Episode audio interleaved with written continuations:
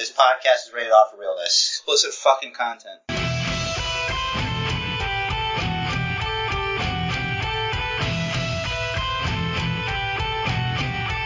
Hello, everybody. Welcome to the Basement Bookers Podcast. My name is Basement Chair with the my co-host Rich The Riz. Together, Basement Bookerverse.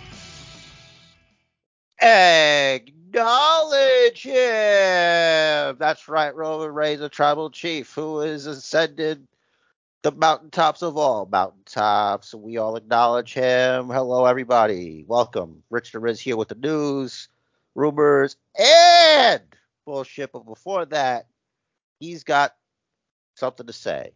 I do. No, he doesn't. So let's go. Well, that was it- my way of letting you do what you need. If you wanted to do anything or drop anything in there, that was your shot. I just so uh, so I I I do. I just I just hadn't told you about it. It was weird for you to uh sort of anticipate that. Wait, really? Yeah. Maybe not. I guess I probably do that every week. But Uh, wait, just- no, I, I have. First of all, I have no. I'm gonna just say that I'm I'm a psychic, you and are- I am indeed the Third Street Prophet. wow. And uh, yeah, well, you don't. Wow, you don't even remember bits from a week ago. That's how much of an amnesiac you are. Yes. Like it was just a week ago. for, for, for the record, and this goes to exactly what I was about to say. It has been a long month this week. Yes. It has been a long It's month. been about a month since the last episode This of the week. Basement Bookers podcast. so so so much. So hold on a second. So this episode is what, right? The Basement Bookers. All right. So I guess more precisely is like last week's episode. I think it's like 446 or something like that or 7 or something. I leave I that mean, to you. That's that's that's the ballpark. Right. And Approaching 450.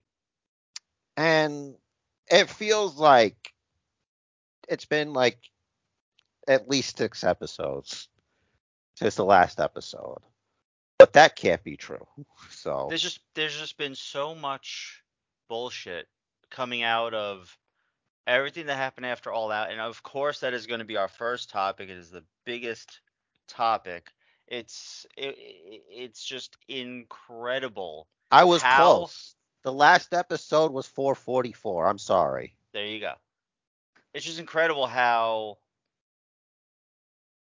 alleged real life shit is just so overshadowing an actual pay per view that had a major, major return that had really been built for probably uh, for a year. I I think they really started planning for this return of MJF when Punk first got there and they said, okay, this is what we're going to do.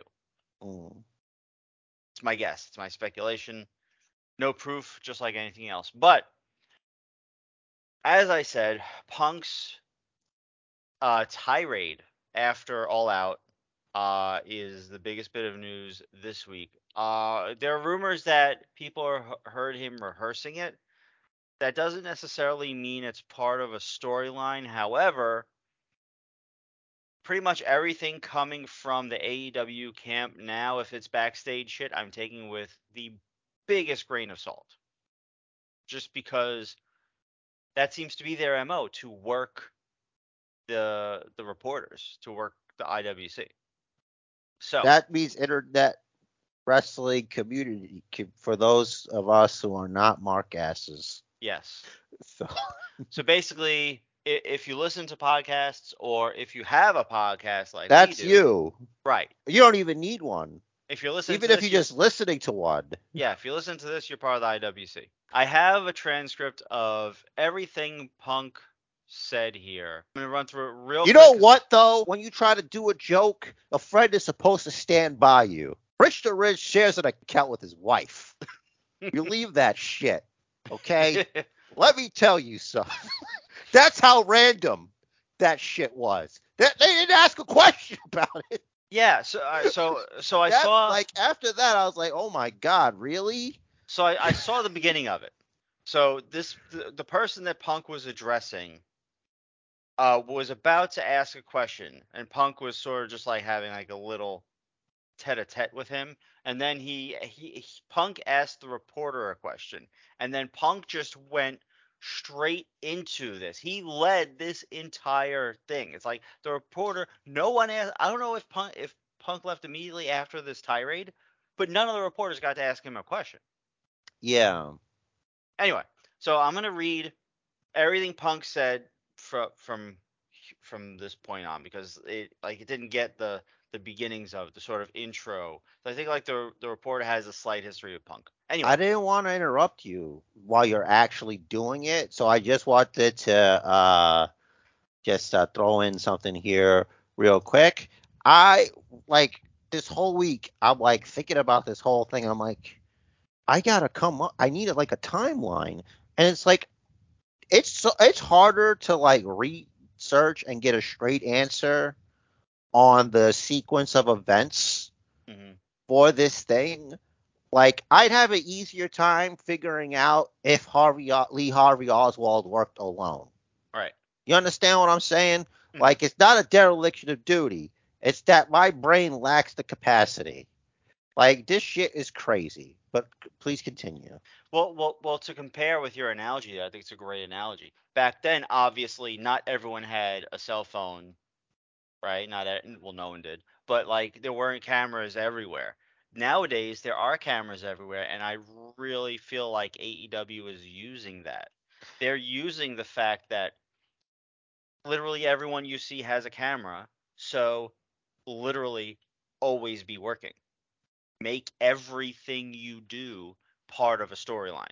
As usual, Rich is you have scooped me and that that was not what I meant at all. That's probably what an intelligent person would think.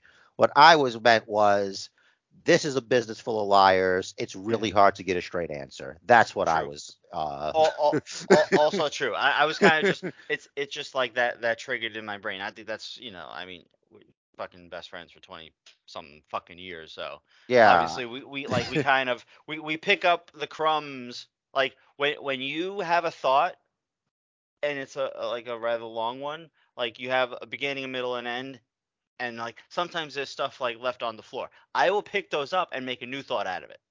That's a lot of work it for is. you. it is. Anyway so this is what punk said and i'm going to quote but obviously there's going to be some stuff in parentheses here for anyone that doesn't know uh, who's being referenced that i will mention.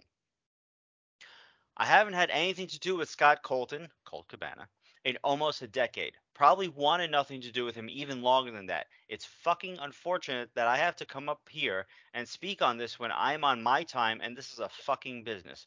Why I'm a grown ass adult man and I decide not to be friends with somebody is nobody else's fucking business. But my friends, if I fall backwards, will catch me. Scott Colton, I felt, never would have. My problem was I wanted to bring a guy with me to the top that did not want to see me at the top, okay? You call it jealousy, you call it envy, whatever the fuck it is. My relationship with Scott Colton ended long before I paid all of his bills. I have every receipt, I have every invoice, I have every email. I have the email where he says, and I quote, I agree to go our separate ways. I will get my own lawyer and you do not have to pay anymore. That's an email that I have. And the only reason the public did not see is because when I finally had to countersue him through discovery, we discovered that he shared a bank account with his mother. That's a fact. And as soon as we discovered that fact and we subpoenaed old Marcia, he sent the email, Oh, can we please drop all this? Now it's 2022. I haven't been friends with this guy since at least 2014, late 2013. The fact that I have to sit up here because we have irresponsible people who call themselves EVPs and couldn't fucking manage a target that they spread lies and bullshit and put into the media that I got somebody fired when I have fuck all to do with him, want nothing to do with him, do not care where he works, where he doesn't work, where he eats, where he sleeps. And the fact that I have to get up here and do this in 2022 is fucking embarrassing. And if y'all are at fault, fuck you. If you're not, I apologize. What did I ever do in this world to deserve an empty headed fucking dumb fuck like Hangman Adam Page to go out on national television and fucking go into business for himself? For what? What did I do? What did I ever do? Didn't do a goddamn thing. It's not Tony Khan's position to make it very fucking clear that Punk didn't have anything to do with Cabana being moved to ROH. There's people who call themselves EVPs that should have fucking known better. This shit was none of their business. I understand sticking up for your fucking friends. I fucking get it. I stuck up for that guy, Cabana, more than anybody, okay? I paid his bills until I didn't, and it was my decision not to. I'm trying to run a fucking business. Tony Khan really should have said something right the fuck there. I'm just saying. And when somebody who hasn't done a damn thing in this business jeopardizes the first million dollar house that this company has ever drawn off my back and goes on national television and does that, it's a disgrace to this industry. It's a disgrace to this company. Now, we're far beyond apologies. I gave him a fucking chance. It did not get handled. We're far beyond, uh, did not get handled. And you saw what I had to do, which is very regrettable, lowering myself to his fucking level. But that's where we're at right now and I will still walk up and down this hallway and say, if you have a fucking problem with me, take it up with me. Let's fucking go. End of well, that's that's the end of the main tirade. There was more later on, but Well, somebody was listening to that "Let's fucking go" part. apparently, and so he said, if you have a problem with me, take it up with me, right? That sounds to me like an invitation if I ever heard one. Right. So they so they go to his locker room. Now I want to take This is a where it gets for a second. dicey. Let's not even get to that yet. I know, but I just want to say for the record, it's dicey. That's all It I is. wanted to say. This is Right. very. It's like I said before. Before I said because now that we're at the break of after all, that whole fucking dump, and I know what you you we're about to dissect that part before we move ahead, right? Mhm. Um, yeah, it's it's a business full of liars, so you really don't know for sure. Right. Like we're doing the best we can with what's on the internet, pretty much. It's like it's ignorance. It's like no one can really speak to it, and even people that were there, like I don't know. I'm pretty sure like most of the listeners here have been in situations where it's a bit chaotic and it's a you always have these situations where it's like, man, I should have done this differently, or where things happen so fast where you can't catch up and it's just out of your control. You Mhm. know what I mean? And sometimes you do things uncharacteristic and just like so much happening at once, like your memory's even fucked. Exactly. Like you really don't remember. And everybody's stats rose through the roof. It was a fucking wrestling show. Mhm. That's that's a big, you know, thing too. Yeah, to your point that you know you you can't even trust your own memory. That's why um, law enforcement they never go solely by eyewitness accounts Yeah. because you could have three people all standing next to each other, all see different shit Mm-hmm. all the time. So so let's let's dig into this. The first the first thing I want to I want that I want to bring up here is one of the things that Hangman mentioned is that that Punk took issue with. This is bringing it back. We remember this promo. Hangman said, when the cameras are on, Punk's all about, you know, workers' rights and everything, but he's a different person once the cameras are off. Right? Like when the camera's on, he's one of the boys, but then he goes back into his own locker room. So it's true that Punk gets his own locker room, huh? Apparently, there's the evidence. Right. Because apparently he was in it. Now, everything that happens after this point, let's take into account the next bit of news. I'm gonna, I'm, I am go absolutely gonna dissect that. But, uh, Punk injured, possibly tore his left triceps during his match. He was seen icing it during the press conference, and he is either scheduled or already has had surgery for it. So he's he's again going to be out for a while. But maybe because he just had that whole spiel, he just wanted to go back to his locker room and maybe just ice his tricep. Hmm. So maybe if he felt there was about to be aggression against him, maybe he probably overreacted in in response. A guy who really can't fight shouldn't overreact that way. Yes, I agree, Bobby Fish. no, I that. mean that, that and too. that I seen we've all saw him get beat up for real twice. It has nothing to do with Bobby Fish. Yeah. I was like I'm saying, like he doesn't have a great record. Like he still thinks he's this tough guy. Like what is Mhm. going on? Like you're old, you're an old man now. Even I don't think I'm a tough guy, and you're older than I am. Like what are you Mhm. doing? I get it. I know you're you're a professional wrestler, but they, those guys are also professional wrestlers, and we all know what I'm doing with my hands. Mhm. Um, you know, if I guess if you ask Cornette, that's what he would do, but I don't know. He he seems to mostly be on Punk's side, but anyway, I don't want to detract from what we're trying to do here. Well, God just damn really, just really quickly, it, it's funny. I saw because I've read a lot of um, quote unquote news articles about We all have. this, and one of them had I had an interview with someone, and I don't remember who who. It, it's not important. I didn't I didn't watch the video, but the video had a thumbnail, and it had um. I think uh maybe Moxley on one side and it had Punk on the other side. Punk was holding a UFC championship as if like it was his belt on the thumbnail, and I'm like, that's the fakest thumbnail I ever seen. Anyway, I I I, found that funny. I I think so. I decided to share. So I here laugh. are.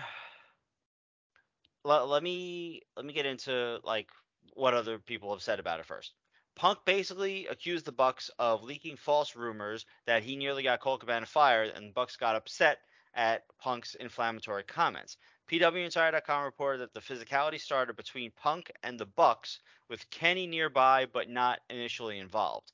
According to Jeff Whalen of Rajah, Meltzer and Alvarez are seem- seemingly in agreement that, quote, there is no denying the facts that Punk punched Matt Jackson and Steel hit Nick Jackson with a chair and bit Omega and pulled his hair. So they resorted to violence first. According to assumptions made by Dave Meltzer and Bryan Alvarez, Hmm. but well, we all know Meltzer's a little uh he's a little uh you know, he's a little young buck crazy. right, right. But prefacing anything when when you when you weren't there to see it, when you preface that saying, "quote There is no denying the facts that," no, I- Yeah, you, you weren't there. Yeah, and your your job is to report the facts Yeah, as what you proof see has leaked? them. What proof has leaked? What video did you see that you're n- you're not sharing? Yeah, uh, that's actually I, I didn't see it uh, uh, read that way, so that's interesting. Uh, that makes a lot of sense. Yeah. Also, and and, and this this little bit. I heard Steel's wife was in Punk's locker room too, Yeah, Ace Steel's wife was uh and reportedly Larry. yeah re- was reportedly keeping an eye on Larry. I guess while Punk was out doing the the press conference. hmm But this this is what makes me you know the things that make you scratch your head. Something I mentioned earlier. Everyone has a cell phone.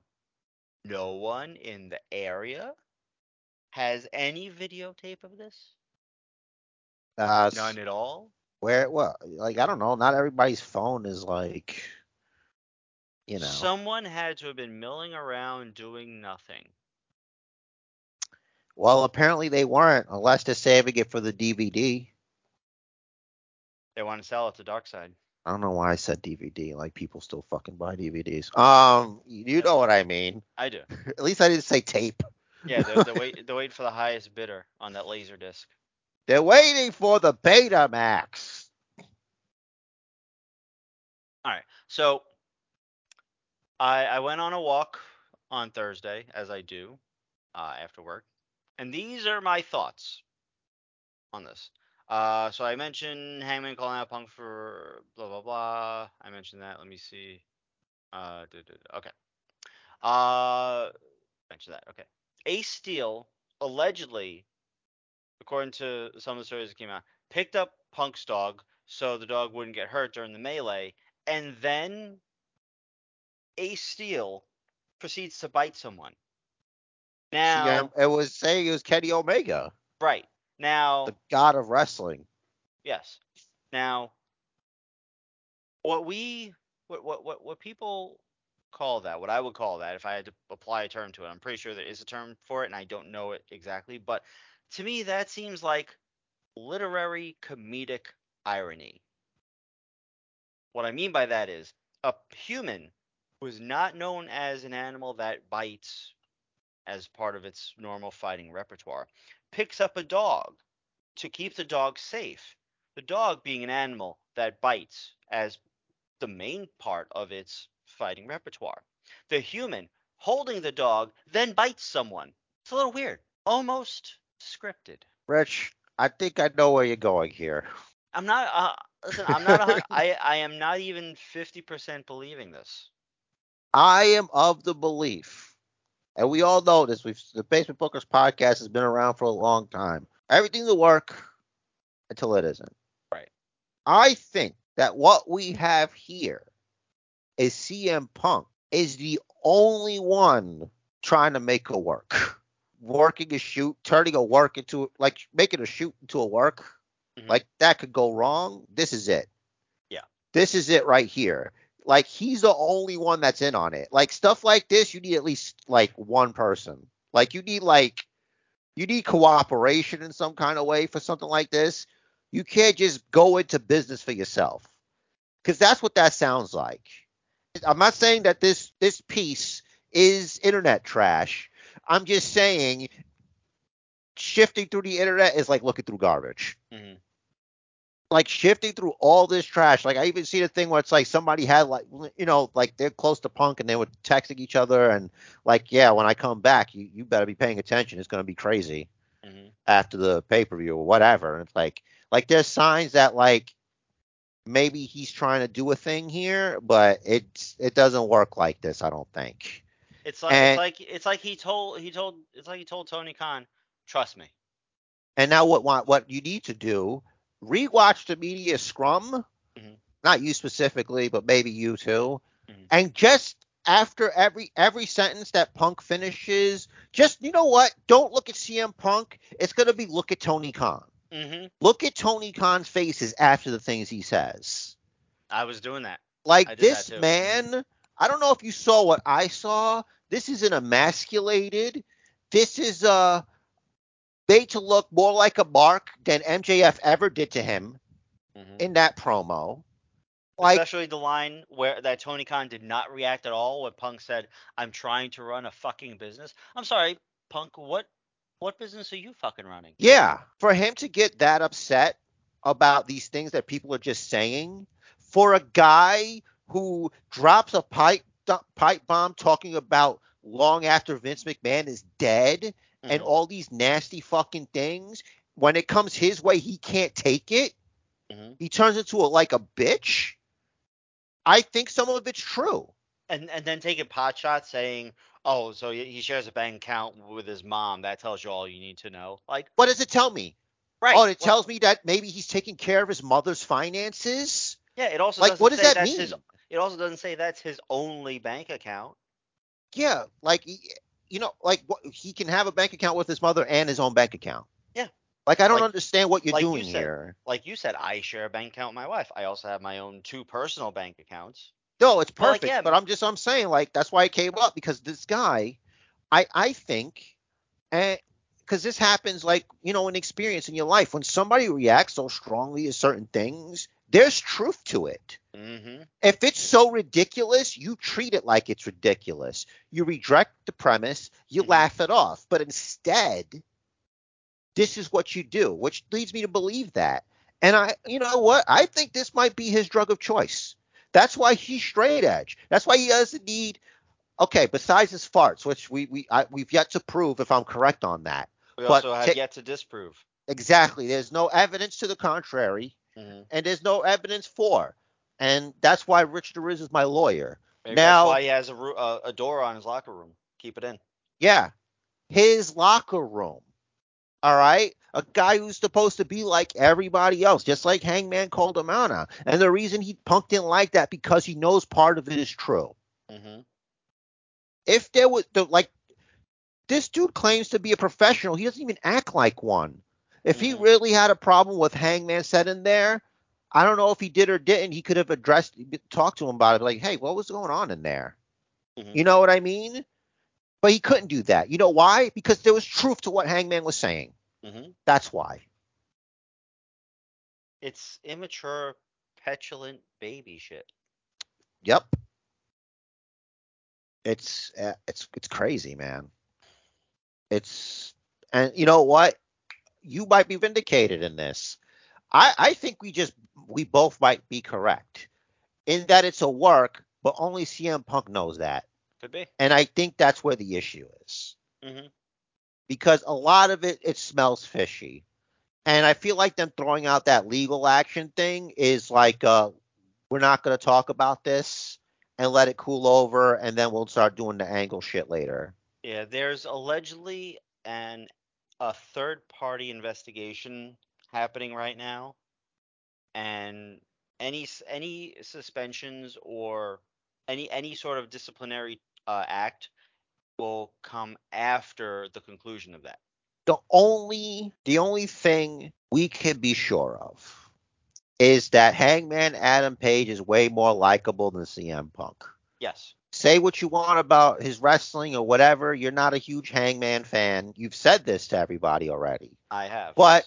He's been screwed and he seems to be an a sta- an okay guy. and screwed and- again this week. Yeah, and we're going to get to that when we get to that. I know. I know. I remember highlighting that when I That- did my highlights. Yeah. Um and and you have every right uh to feel that way. And I think we'll we'll discuss it. We'll we'll we'll figure out what we mean by that um down the line. If the part of me that makes it feel like it's not a work is that all of this if it's not a work, it makes CM Punk if it's a work, it makes CM Punk a bigger asshole Mhm. and it makes Tony Khan a not smart businessman Mhm. because lost in this, and you know, say what you want about it, it should have been a bigger deal that MJF came back. Yes. Nobody cares. hmm Like literally, no one cared. Afterthought. Exactly. And that's MJF is much better than an afterthought. yeah. That's that's the issue that I have. That's the one thing where I'm like, man, you know, it's like being on the opposite side of like being a conspiracy theorist in like outside life. Mhm. You know, where I'm like, listen, man, I know what you're thinking here, but sometimes it is what it is. Mhm. So I don't know yet, but you could be right, and like I said, it could be both of us. Hell, it could be none of us, but just something that the whole thing screwing up MJF's thing that just makes me feel like something's going on. Yep. And you know what? Uh, because Think about it, because look, the trios title, that situation was fucked up. Like it's Mhm. not just one title that was botched because of that. Like all these things that are happening really feels like a cleanup to a situation that wasn't planned really, like it, Right. or correctly. yeah, and it, it's like this company is three years old. How many times have they stripped people of titles now? It's a little early. It's a lot. It's yeah. It's a lot so soon. The the strongest championship is the Jade Cargill Championship. Yeah. Like it's the only one. Mhm. And it's because it's been with the same person since it's become a title. Yeah. But you know, but that and that's how you build a title. Yeah, I feel yeah. like and I'm I'm I'm going to say this and get off the topic because I'll get back on the soapbox later. I feel like that should have been Hangman's run. Obviously, he wasn't the first champ, wasn't going to be the first champ. When he got it, he should have had a long period. He should have held it for a long time. Getting off of that. Well, Punk uh Page was affected by the pandemic too. Wasn't he? Maybe, like maybe didn't not, they change the plans because of that? Like wasn't there you know what I mean? Wasn't he like I think they, I don't know. I'll believe you. like because a lot of things changed. Like I felt like before the whole like shutting down of the world, like he was on track for something, but they shifted gears or whatever. I don't know. Remember when he he was doing the he had a story. He had a backstory where like he had a drinking problem and he became friends with Dark Order and he and slowly but surely we didn't see him drinking anymore. Yeah, And but didn't a lot of this take place when it was COVID? Because I'm pretty sure like his tag team match when him and Kenny lost the belts, there was like no one there. Like it was one of those like you know before people started to be able to like real people, and it was just like you know wrestlers.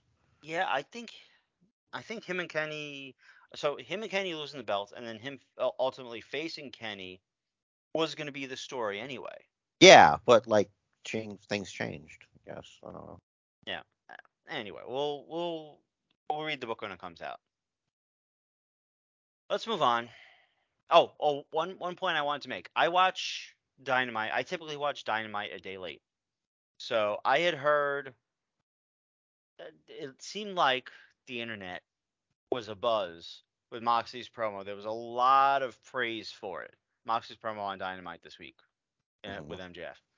Um, I I mean, I liked it. I didn't love it. I'm a Mox fan. I I felt it could have been stronger. the the the issue that I had was considering the situation that they're in and what's happening. It's a it was a bit tepid. Mhm. Like if yeah. if they were not coming off a situ off of what happened on Sunday, I'd feel a little bit different. But it's almost like they exist in a universe that has nothing to do with what happened at the scrum. Hmm You know what I'm trying what I'm trying to say? Like it did require more. It's just I if if nothing happened Sunday, I think it would have been fine. Mhm. But something did happen Sunday. It was a huge thing what happened Sunday. Like he briefly adjusted, but it wasn't I don't know, it just felt weak considering what we just experienced. Yeah, and it's weird that so It was like a rah rah. It was almost like he gave a different version of this to the locker room and Mhm. brought it out here for the fans. Yeah. So you open your show with the the owner of the company announcing that two major championships that were just won on Sunday are now vacant. Pre-taped. He didn't even have the balls to go out there. I don't know if it was pre-tape, but it was definitely backstage, and he was definitely reading a teleprompter. It wasn't live Okay. because he wasn't reacting to them booing the shit out of him in the fucking crowd. Like, he didn't even flinch. Like Yeah. it- this is a person that's being taped. It's not somebody that's like off the cuffing it. Okay. I'll give you that. But this is like this is major news. People are going to look up. They're going to Google. They're going to say what happened. Ha- why are these titles now vacant? Someone, not Tony Khan, so Moxley maybe should have mentioned it. Backstage scuffle. Some drama. I think right now they're People with trying. their panties in a bunch. Just say something. You don't have to say exactly what it was, exactly who it was. Mention a scuffle. I agree with what you're saying because it's true. Everybody knows, but maybe you should address it like a little bit. But it could be a the whole like there's legal action involved kind of thing. Mhm. So there might be something there with that, and maybe trying to smooth this over and like bringing it public might not help that. Like this guy, I think he's arrogant enough to think where he can salvage this. You know what I mean? Mhm. Like it's one thing for stuff to be said behind the scenes about stuff like this, but then to make it public, it kind of makes it harder for like if they want to work with this guy again. So the, Keep- they, there's a few reasons. Kilo Khan getting ready for that promo. All right, I'm ready. I got this. Don't oh, I anything. see what you did there. Thank you. Is that what you were saying? Yes. Yeah, that's is what. That, I was confused for a second. So I'm wait a second, because I'm pretty sure that's the name of a villain in a TV show I used to watch as a kid. I think you're thinking Kublai Khan. No, not thinking of that. Oh, okay. And I know of Kublai Khan and Ancient Aliens. or Killer but- Khan, I don't know. I think is a wrestler. No, man. There, there used to be this TV show called Superhuman Samurai, and what it was was this was back when like computers were new to people, and like ridiculous shit happened in computers. But basically, there was like a virus. I don't know what he was. He was a virus or something. But the dude's name was Kilokahn, Hmm. like a kilobyte, you know. Uh huh. Okay. Okay. Okay. So that's where I was like, wait a second. so, like, did you watch Superhuman Samurai? And I'm like, no, no, he did. He told me that he was gonna drop a bomb ass nickname on Tony Khan on the podcast. well, I, I, I, I pay attention. you do. Yeah, Um. Uh. that's pretty good. Thank you. Apo- apologies. It'd be better if he was like huge. You Yeah. know? So it's funny that a kilobyte is almost nothing, but a kilogram is a whole fucking lot. Apparently. Yeah. So Kilo Khan was Uh-huh. voiced by Tim Curry. Wow. Yeah. And it's spelled Kilo K I L O Khan. K A H N. Ah, this is K H A N. Yeah. So still. So I'm good. yeah. I'm good. I didn't I'm steal like. I, I knew that sounded familiar to me. Mhm. Ugh. All right. Okay, so moving on from that, I'm sure we'll touch on it again later as we get to more parts of the news. But uh, continuing with injuries, because uh, CM Punk's injury was part of that. Ruby Soho suffered a broken nose in the mixed tag match in the uh, what was it, the zero hour of All Out. Uh, I don't know if you saw it. I saw a replay. Uh, Sammy had her in an inverted Alabama slam position, and then Tay kicked her in the head, and Sammy dropped her, and she landed, which he was supposed to drop her, but she landed awkwardly on the side of her head and neck, and she was lucky she didn't break her neck. Jesus Christ. But yeah, there's that. Crisis averted. Yeah. According to Matt Boone, of the Jungle Boy vs. Christian match didn't happen because of an unnamed injury that Christian is dealing with. Interesting. I- I think he found that there were a lot of dads in the crowd, and it, it just it hurt his heart. Not enough dead dads in this crowd for my liking, Christian Cage is quoted as saying. Mm-hmm. He'll be out for six to nine months. Rich the Riz is quoted as saying, nice. Speaking of fucked up shit, we have a twofer here. In a follow up to a report a few weeks ago of Velveteen Dream, uh, Patrick Clark, being charged with battery and trespassing, TMZ noted that he allegedly got physical with a gym employee after being told to leave a section of the gym that was temporarily closed temporarily closed for cleaning. After being told about the temporary closure, he allegedly got physical and bit and punched the man. There's a theme this week. Good lord. Velveteen Dream is the real life uh is is becoming like the real life bum ass Corbin. Yeah. But like way more, you know, troublesome. Like Mhm. worry this is worrying. Yeah, this is bad. The report goes Yeah, on to say help. that and it, it, it gets worse after this next sentence. Uh, the report goes on to say that officers were called to the scene and noticed bite marks on his quote left chest near the left armpit. Uh did he try to go for his nipple or something and didn't make it? Maybe. He had like pushed him and he hit that area instead with his mouth. must have. Like must have been. imagine imagine Patrick Clark just like coming at you. "Ah, ah, ah, ah, ah." That's crazy. That, that's crazy. That's some. I like. I feel like I'd see that on Chappelle's show. Ah, ah, ah. No, no, no. You gotta have like a little spray bottle of water in it. and he and he keeps like he, he, he the only reason is he doesn't want it to get in his hair. Yeah, He like this. to mess with his hair. more fucked up. Can we get more fucked up? My answers to that, yes, please. In an interview with the Wrestling Outlaws podcast hosted by Vince Russo, Yo boy, bro. EC3 shared a story of Velveteen Dream setting up his phone in EC3's bathroom during a party at his house to record people urinating. All right. Here's the thing. This Allegedly. is a business of liars, right? So Uh, you got to take, especially guys like EC3, you got to take what they say with a grain of salt. He mhm. could be telling the truth, but he could also be lying. You've got a 50 50 chance here. Yeah, that but it is true. fucked up. right. I, I, I don't see a reason why EC3 would want to like destroy Velveteen Dream with a lie like that. Mhm. But you can't really like So assume try- people's motives and intentions. They yeah they were trying to like get get some details out of him, but they were cautioning sort of they were sort of cautioning him to watch his language because the video He could be liable.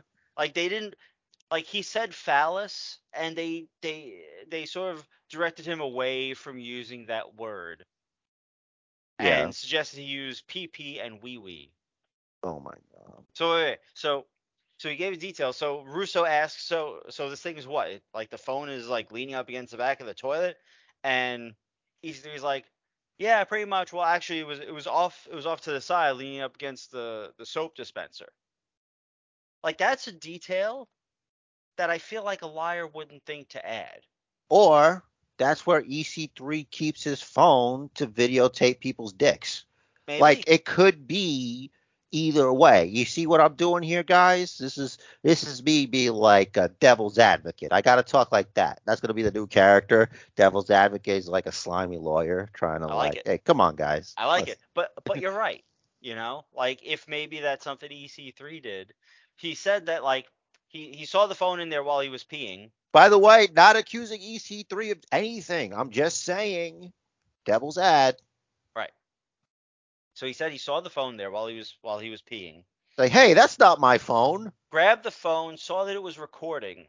He stopped the phone from recording, deleted the recording of himself, but then put it back as if you know, to to sort of continue the ruse so that like when whoever I think he he wasn't sure at the time yet whose phone it was. So like whenever they go back in, they think okay, maybe they got the recording whatever.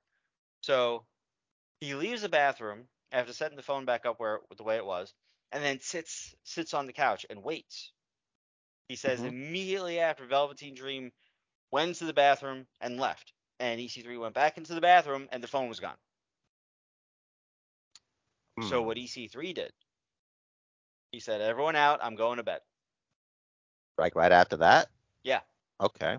Because you don't. He said he didn't want to like start a major like fucking commotion like right then and there. But he did tell select people that were there about what he what he found. That's what I was gonna ask about. and he didn't name any names. Um, interesting. So what? What lead? What lends some credence to the story in that, like, I feel like he's sharing and not sharing. You know, like, like I feel like he's sharing appropriate information. He said that um, he didn't want to guess what else got, accidentally got recorded because there were some people there at the party that might have been doing some other things in the bathroom Mm. he said that like he thought when he when he realized what was going on, he thought he was tripping, but I don't do any drugs that make me trip. That's a good point. That's valid. Yeah. Like, nah, bro, I know my drugs, man. That shit ain't nothing. yeah. All I do is smoke weed, bro. Like, yeah. So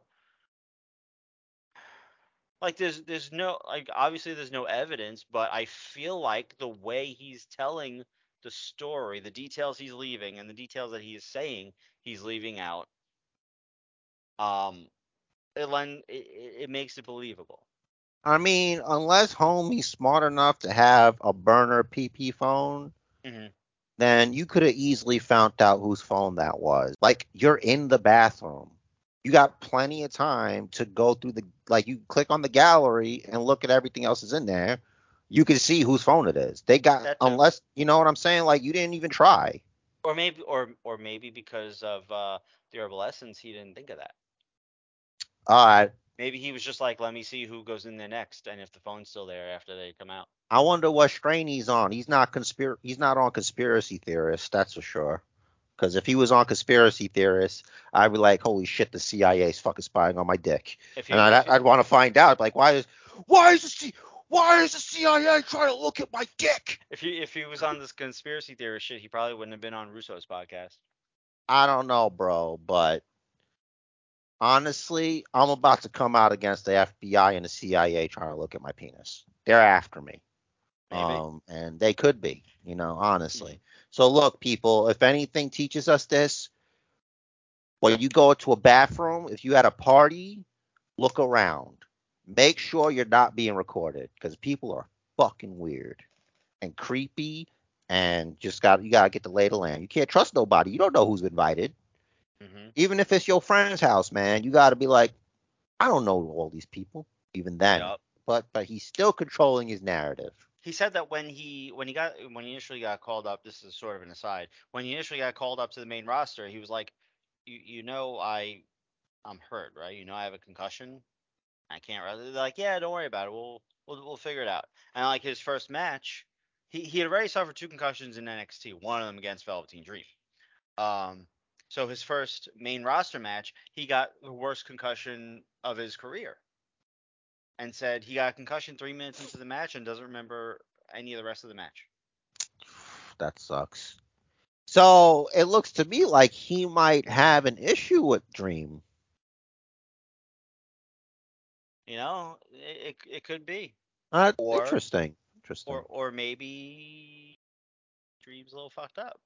It could be both. I'm just saying. I mean, look. Maybe I I, don't. I don't gotta convince a jury. What kind of man bites a stranger? Allegedly. I don't gotta convince a jury. Just one.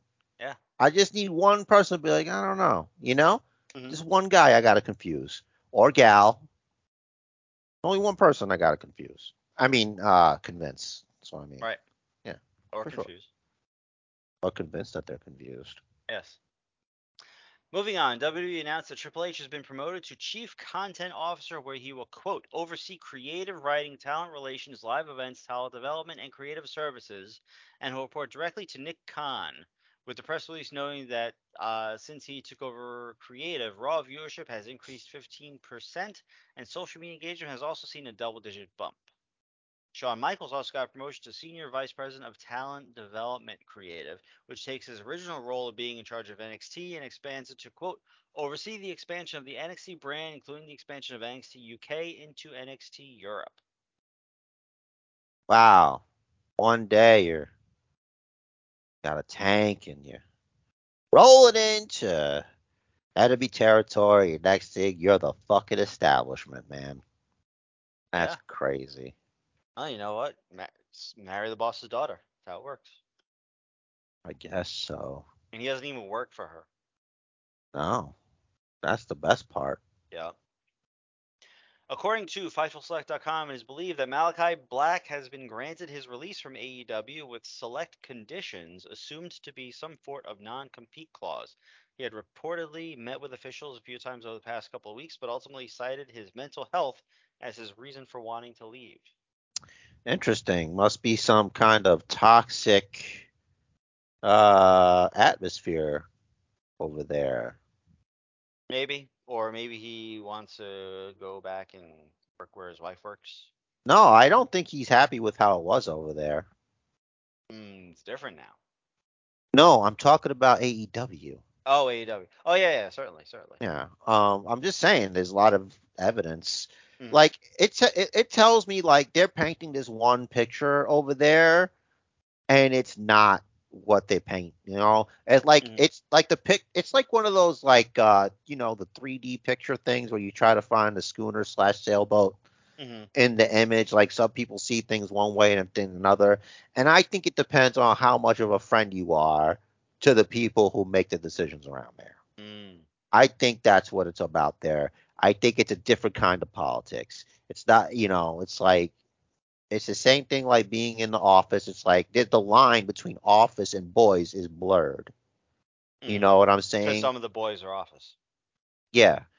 And that stuff doesn't just happen and not have an effect on everything else. Mhm. Uh, if that makes any sense.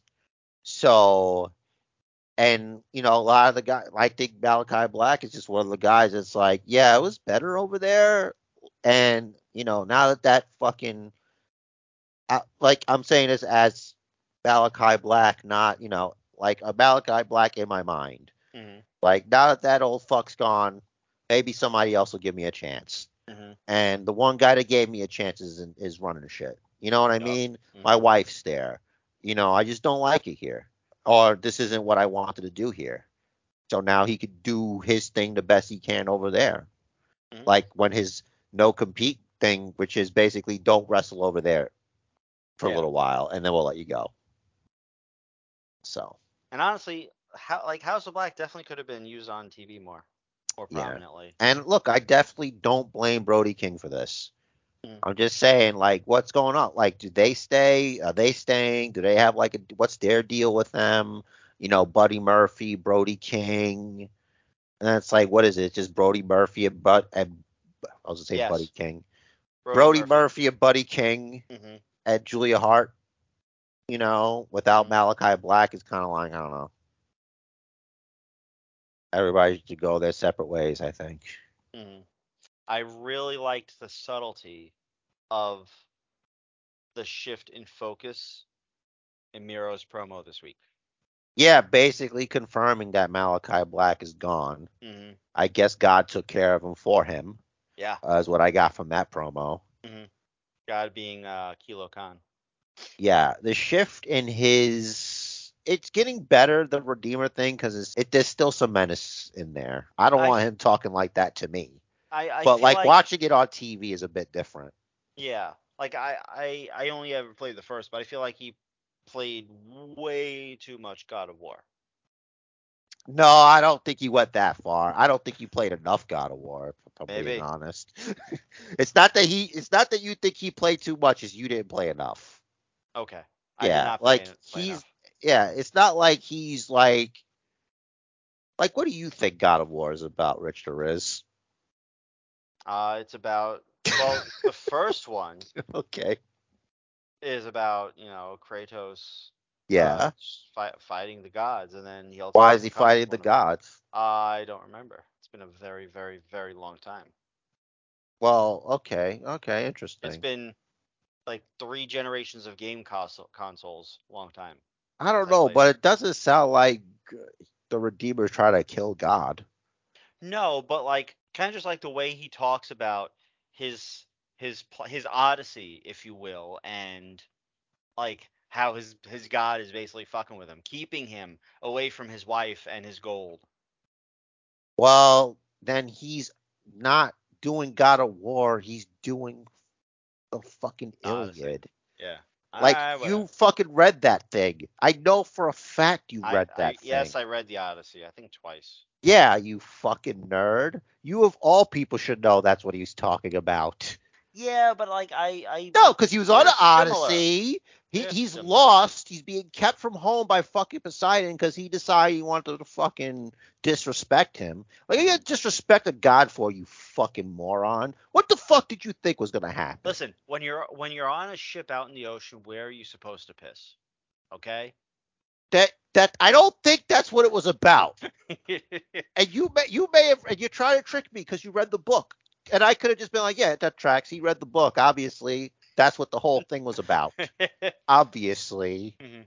You know, he was trying to come home. He was coming home from the Trojan War. Mhm. And Poseidon's like, hey, fuck you. And he's like, come on, man. And then he's, you know, he's lost and he gets on these adventures. Mhm. You know, I think there were sirens and stuff. Yeah. You know, he comes back and this fucking dude's trying to, you know. Anyway, I don't know what the point of any of that was. But yeah, it was more like he's Odysseus as opposed to like, you know, fucking Kratos. Yeah, but Odysseus had a crew for a while. Yeah, so what? Ah. But- don't like Kratos isn't being kept from his family because you know he's being kept from them because they're in fucking hell because they're Mm. dead Mm. like because he killed them because he was tricked into killing them by Ares which is why he's fucking pissed at him. Oh. you know Ares the god of war Yeah. my boomer friend let us I- I continue told you, it's been a before we alien Sad time for Jerry, or Sag, as they say on Twitch for some reason. I I've never why. used that before I I've had to ask never. you about it Yes, it's. I just it's wanna confirm sad They just put a GE at the end. I still don't know why. But I hear Sag is hate speech now Okay. but um, yeah. Cue the violins. Cue the sad music. Pat Cue the QT Marshall. Pat McAfee announced on his podcast that he's taking a temporary leave from calling SmackDown to host ESPN's College Game Day. He said he thought he could do both, traveling immediately after SmackDown via his own private jet to wherever Game Day is filmed, but WWE officials said, quote, if you're going to do Game Day, which is a great opportunity, congratulations, we love the show. You cannot be traveling overnight for the entirety of the season. It's not good for your health. It's not good for your family. It's not good for anything. Whenever the time is right, we will have you back in our family. That's cool. It's very Um, cool. Because you know they obviously know what an asset he is because they just re-signed him to a, a, a multi-year deal. Interesting that he was allowed to even pursue an outside opportunity, but very cool that they're just like, listen, this is this isn't going to work for you. Explore that opportunity and come back when you're ready. I mean, listen, if he was a guy that wasn't as energetic as he is, then you know that's a different story. You're not even gonna be able to. It's not even about them being nice. It's about them knowing, yeah, you're gonna suck. You're gonna suck here, and you're gonna suck there. You Well, know what I so He's mean? gonna, more so he's gonna suck there because he he- he's going from SmackDown Friday nights to wherever the hell Game Day is filmed Saturday morning. Yeah, it doesn't matter though. Like e- eventually, one affects the other. It's the same thing. Like you're still the one person doing the two things. It affects both. Mhm. So really, it's like also they're experiencing dealing with shit like this. It's like, yeah, we're not going through this again. hmm You know, it's like they've done this a lot of times probably throughout, you know, people's schedules and things, you know.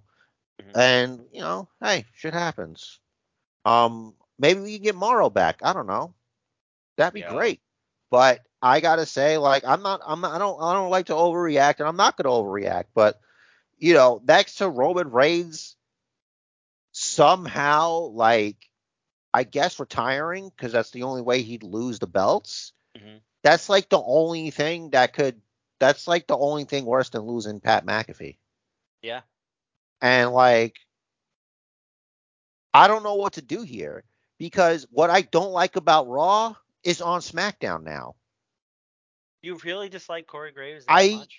It's not that I dislike him that much. It's that I think three hours is enough.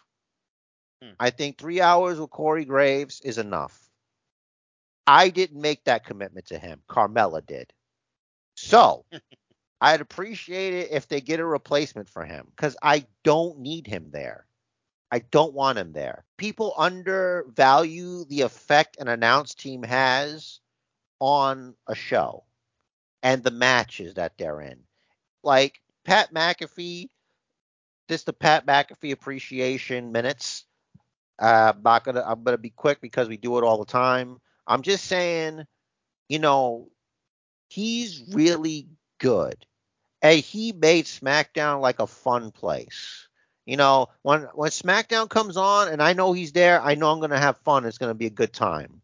When it's Corey Graves in them, it's like I don't I don't like it. I don't know. It's something the energy in that booth is not as good as Michael Cole and Pat McAfee on Friday night. It's true. I mean, I, I agree. His energy is off the charts, and uh, he will be missed for the next. Uh, uh, I don't know how long college football season is, but uh, for however long that is. Fucking hate college football. Hate it. Especially Ooh. now. Moving on. Uh, this probably could have been mentioned earlier with the title stuff in AEW, but one third of the Ring of Honor six man tag champions, Dalton Castle, is now a free agent with no word on what will happen to the titles or the boys. Wow. Someone forgot to file some paperwork. Uh look, they had a lot of things going on, Rich. I don't know if you're aware. Um you know, sometimes things fall through the cracks. Like who's running the um the AEW uh thing? Like who's running stuff over there? Like who's Uh, doing ROH? Like who's taking care of that? Like I don't know about ROH. Uh, I read though that uh, Christopher Daniels is uh, head of talent relations for AEW. You know, I remember another organization that had the boys doing work uh, for a while. They lasted a good amount of time, didn't they? I think so. You know, they're really extreme. Um, Hmm. You know, you don't really need to have people that are wrestlers also work. Like you could just have people that can just do the job. In case I didn't mention it whenever it came out in the news, I don't remember this, but uh, Bobby Fish uh, officially became a free agent on August 31st and has already been booked for an indie show on September 24th. So won't be seeing him in the WWE this month.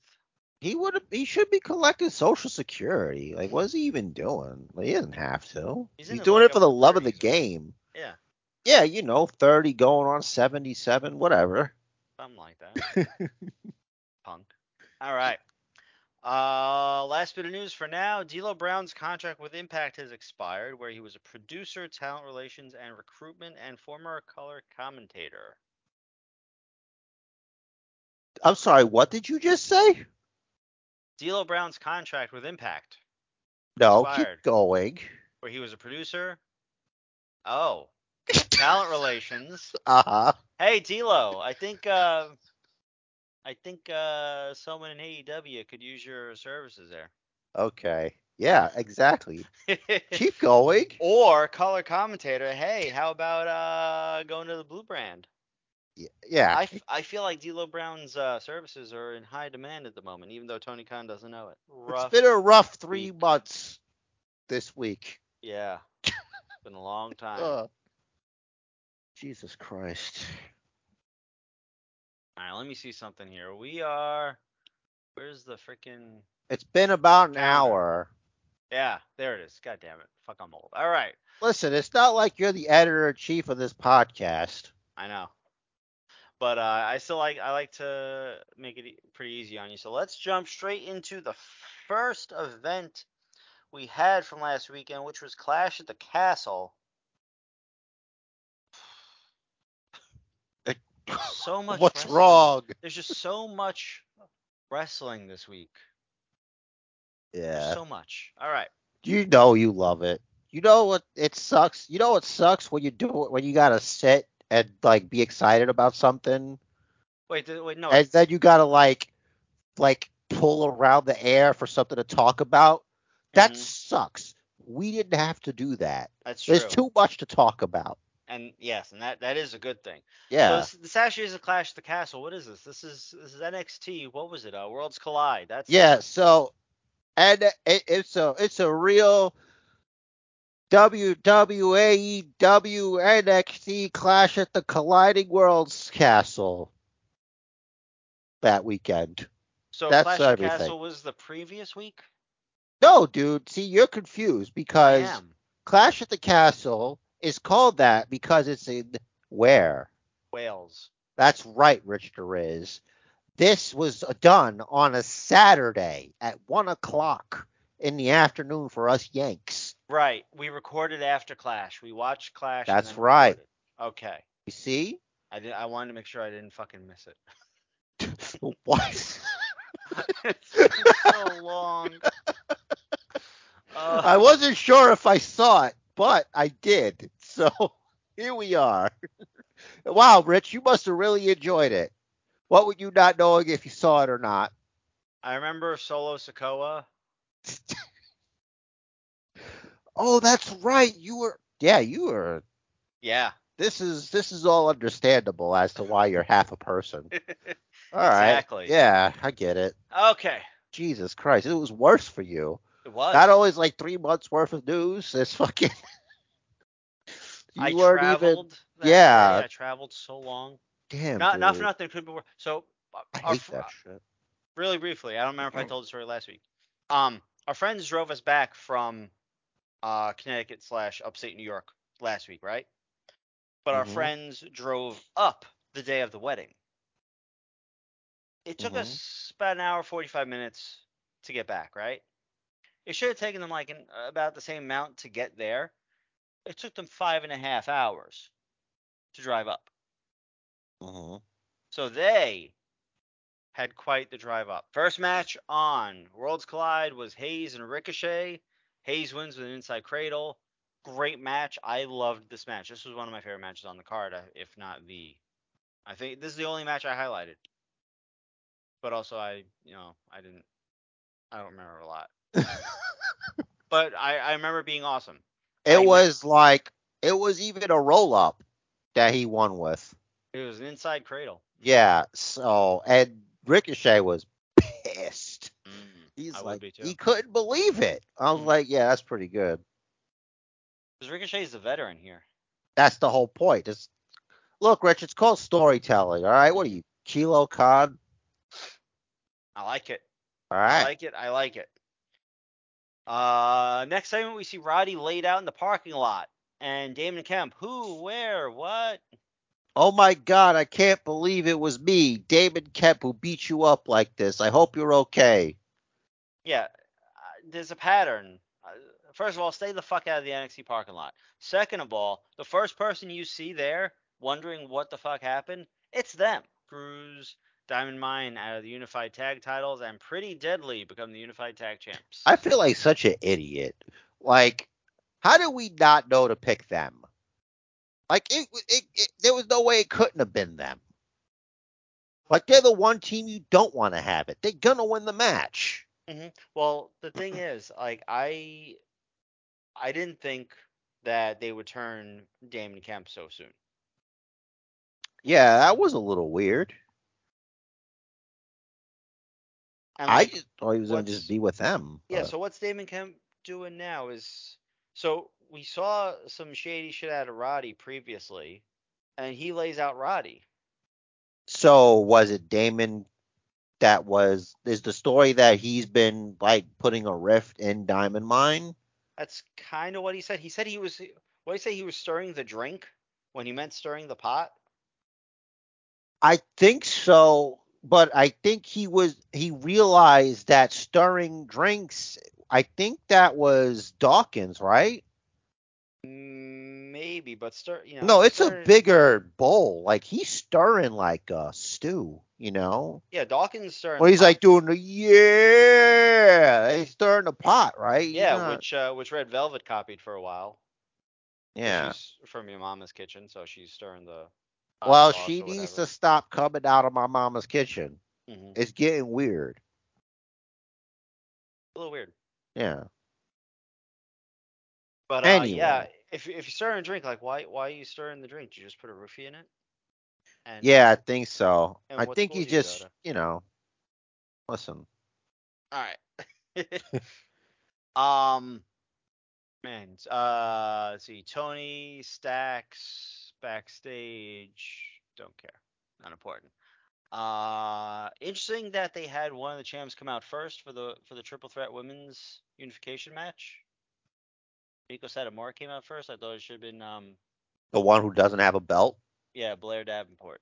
Yeah, but she wanted to get the stringies. Um, Satomura did. They did the whole stringies for her. Oh, I don't remember noticing. Cool. Yeah, she had the whole Japanese, you know, you, you're the best. You are there. Mm-hmm. Um, So as I think we predicted, Mandy pinned uh, Blair Davenport. the of rightful queen. kiss, kiss from a rose. That's another thing that's kind of like, why did we idiots figure that out? Because it's like, there's no way Blair it, Blair Davenport. It's a triple threat, so protect the champions. Like neither one of them were gonna take the fucking loss. Yeah, we said that. You, I remember you saying that last week. Yeah, but but what I mean is like, why even bother? You know what I mean? It's like, what other reason? Like, I get it. Like, oh, she's she's pretty tough, and maybe she would have got a title shot. But that you're you're here now. hmm You know, you're in the back of the line.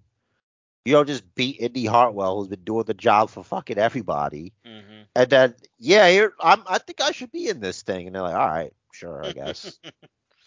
I Yeah. mean, they, she hasn't beaten you yet, and let's put you on the thing.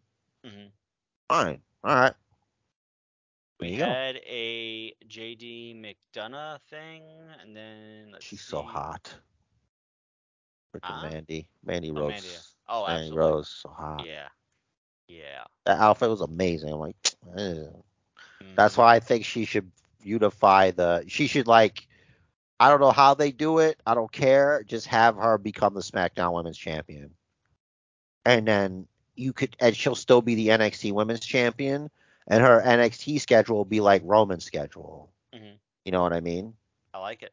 Yeah, that'd be great. 'cause, like she's amazing. Mhm. Like she should definitely like it's time to elevate this way the NXT championship. You see how important it is through her because you see it whenever she's on SmackDown.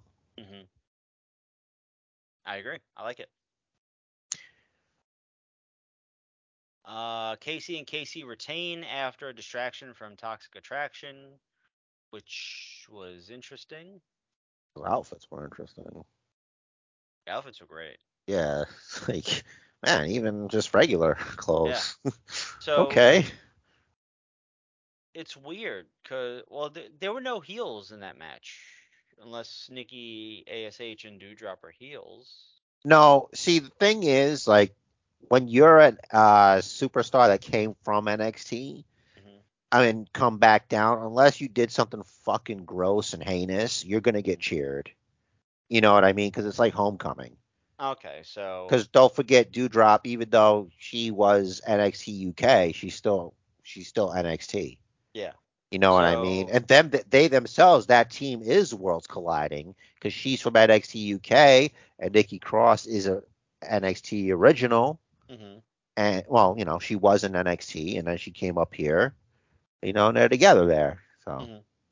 that's a good, you know. So they were all faces, really. all right. So then Toxic Attraction just had their own interests just to fuck with them, just to be like, hey, We're We're not the champions, yeah. and Well, you are, or there, you know, whatever. But fuck off. Backstage with Dyad, Grayson Waller is weird. Yeah, because it's the dyad are just in the background, like this is an episode of Monday Night Raw, Mhm. selling happy face buttons, which I used to own. I think they were giving them away. Oh, they're just giving them away. It's like really culty, and I don't like it.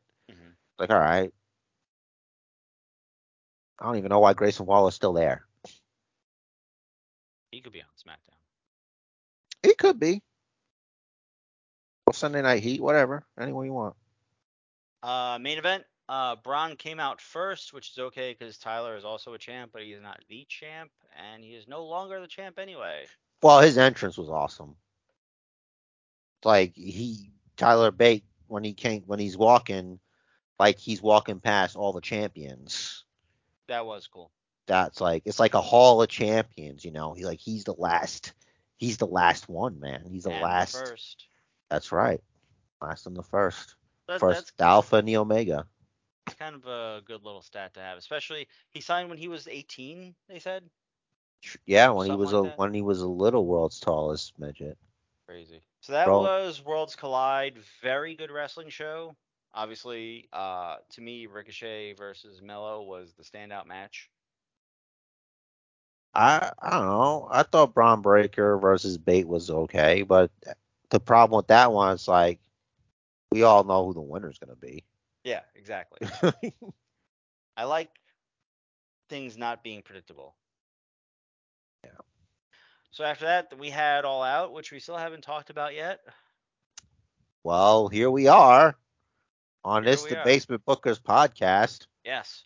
So TayVara beat Ruby and Ortiz with the Ty KO to retain the mixed tag titles. That is uh, the AAA titles, I believe. This is on the. Uh, did you watch the Zero Hour? Oh no, fuck no. okay. Yeah, sorry, I, I if that came off disrespectful to anybody that was on the uh, Zero Hour show. Uh, yes, I am not on a TV show that many many people have seen. All right, Uh, so you you'll appreciate this little rundown here. So Action Bronson is shown at ringside. uh hip hop artist Action Bronson who does Yes. Hook's music. That's right. Okay. So Menard distracts, allowing Parker to take a cheap shot on Hook. oh, be- these are the jazz clowns. Yeah. Okay. Hook beats Parker with the red rum to retain. After the match, Menard blindsides Hook, and it's two on one until Action Bronson jumps the guardrail, or rather, he moves the guardrail and hits the walks. ring. Yeah, Yeah. and tosses them. Dude gets physical. Yeah. Hold up. Is Action Bronson about to tag team with Hook? Yes. They even sort of like had a Yeah, promo yeah. on something. That's confusing to me. That that's how it happened. Okay, because I saw Action that. Bronson got involved in the action. So we're about to see the opposite of Bad Bunny, Pat McAfee. You know, good celebrity wrestling. Well, his like he, he threw The throw is not- Yeah, but it's a hip like- toss, and he's a big man. He's a big dude. He looks like he's thrown things before. Yeah. But uh I don't know. I But I don't think he's going to be very athletic. I don't anticipate him to be very athletic. Makes sense. All right. So next up was PAC versus Kip for I think it was for the yeah, it was for the All American Championship.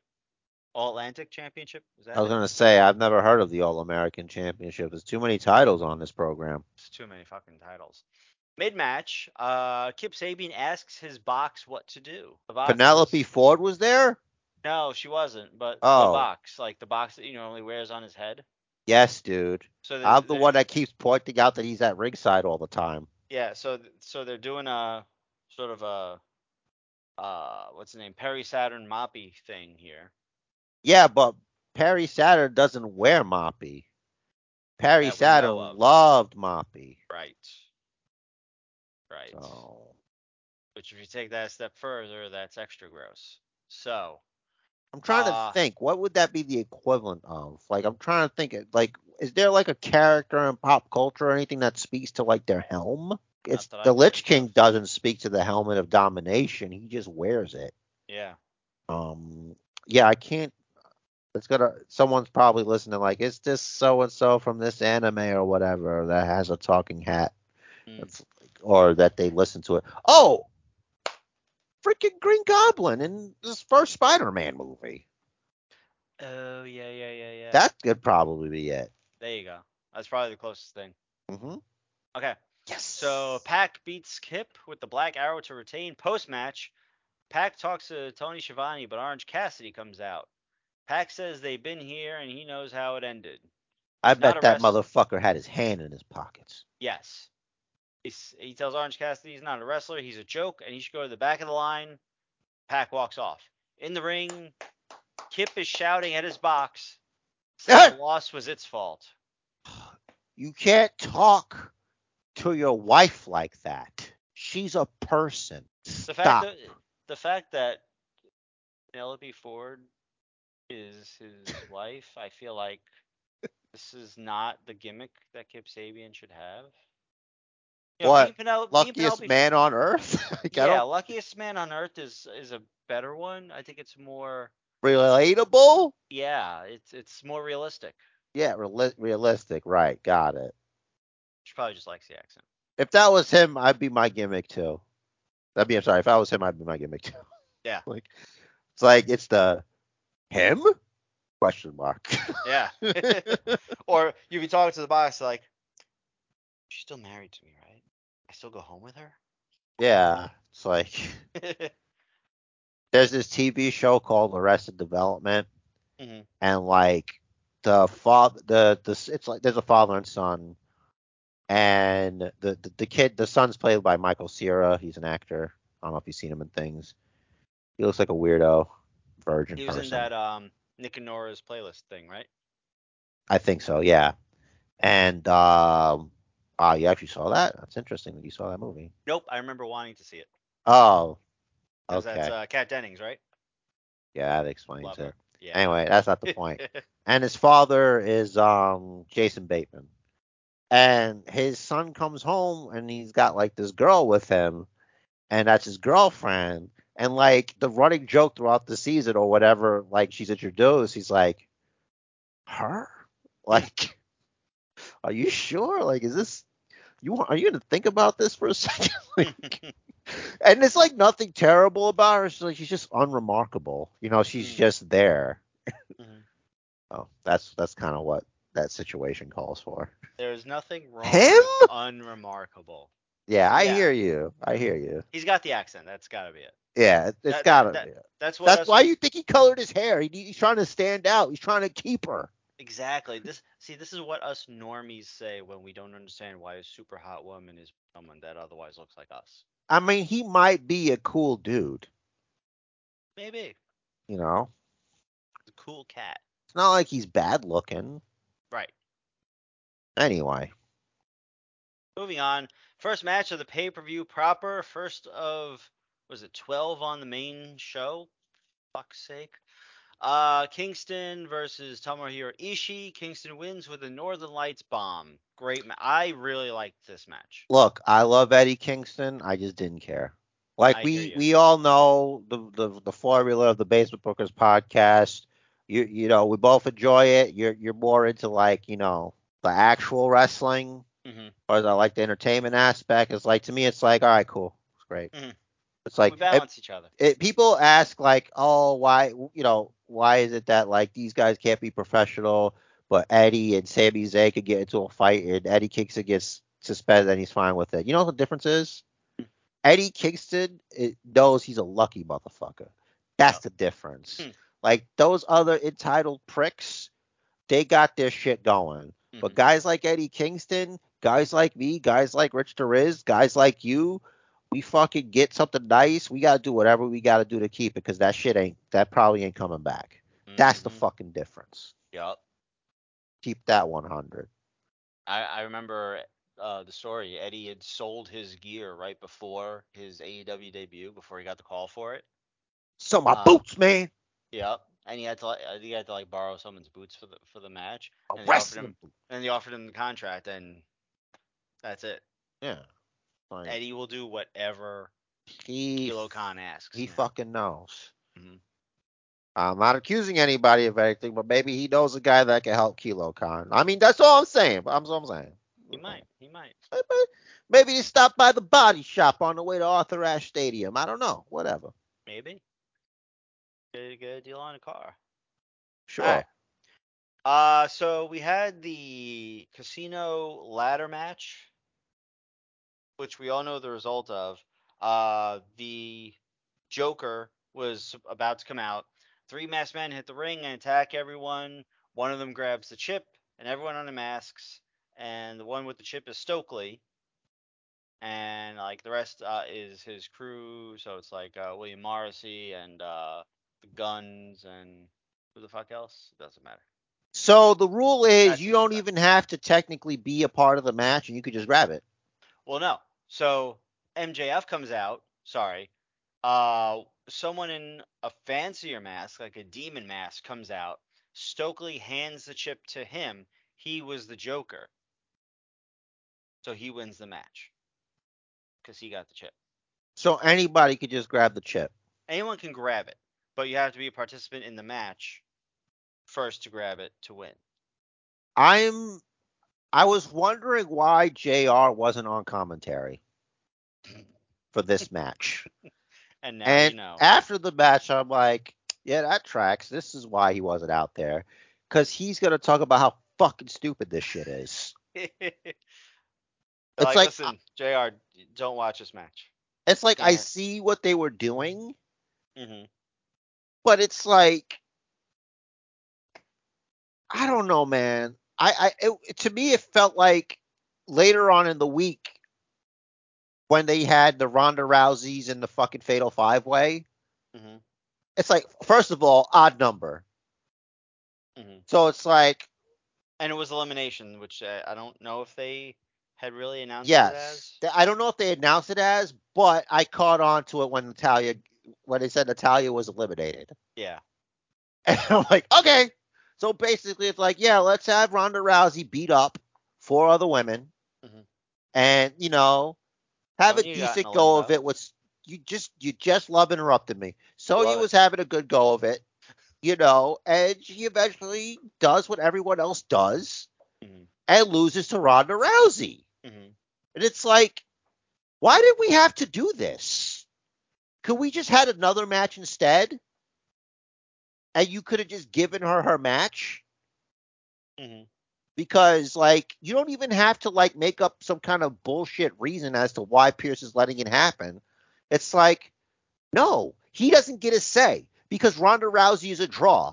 And what we want is Ronda Rousey versus Liv Morgan for the championship because that makes money and that sells premium live events hmm or however they talk there now because I don't even know what matters. You know what I mean? Hmm Like you could have done that. Honestly. And and you're gonna be like, Jerry, but you like it when people urge it. It's like, yeah, I do. But there are certain situations where you could just tell the truth. It's like, listen, they're on this card for money. We need money. This is a draw. This is a star. hmm Sorry. Don't worry, you'll get Sonia Lacey Evans and- later on or something. We can do that whenever, but this is Ronda Rousey. Yeah. And that's no disrespect to the ladies that I mentioned. I was just picking random names and putting them all together. Yeah, they're kind of just they're just dragging it out.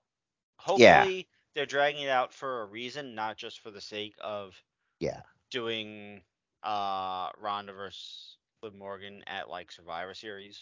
But in defense of the the hoo ha at the ladder match, Mhm. if he wrestled the match, there's no way not to tell 100% for sure that it was him. That you know what I mean? Even though as soon as the motherfucker came out, I'm like, oh cool, MJF is back. Great. There's no hiding that. But it's I- a little bit more difficult when they wrestle only one way. Yeah, I couldn't uh, I couldn't quite tell when he when he first came out that it was him. It's the build and it's the mannerism from like the way he, his head moves and things like that. Yeah, I think he was trying to like throw us off. You didn't, well, listen, it didn't see. He didn't even try for me because it didn't work. It's like no, it's him. Oh, Like, okay, cool. tired. Yeah. I was tired. It's a long long month. Yeah. Like I just need an explanation as to why Stokely Hathaway is doing it for him, unless it was that he paid to have his guys do it. And it's like, okay, which is this? Were these guys gathered in preparation for doing this? Or MJ has been paying attention and he's noticed that Stokely Hathaway's been making quite the collection. I think Hathaway got them on purpose. Maybe he knew they were going to be in the ladder match. Right? Mm, maybe I wonder if MJF kind of just paid Stokely and said, "Listen, you got enough guys to take out these guys in this ladder match." I want to apologize. I don't know if I was paying attention on Dynamite. Was that addressed at all? Why? No, it wasn't. Why MJF had Stokely do Yeah, exactly. We still have questions here. was not addressed. We, we still have questions. That needs to be addressed. So that still needs to be addressed. We can hang Mhm. on to that. That's not quite closed. We need to see what's going on with that. Mhm. It'll probably be addressed when they fucking help him get the championship. Mhm, I'll put it in the corkboard. It's probably going to be. Well, let's not skip ahead. All right. So ladder match. Do you have any other thoughts on the ridiculousness of that? Mm, not really.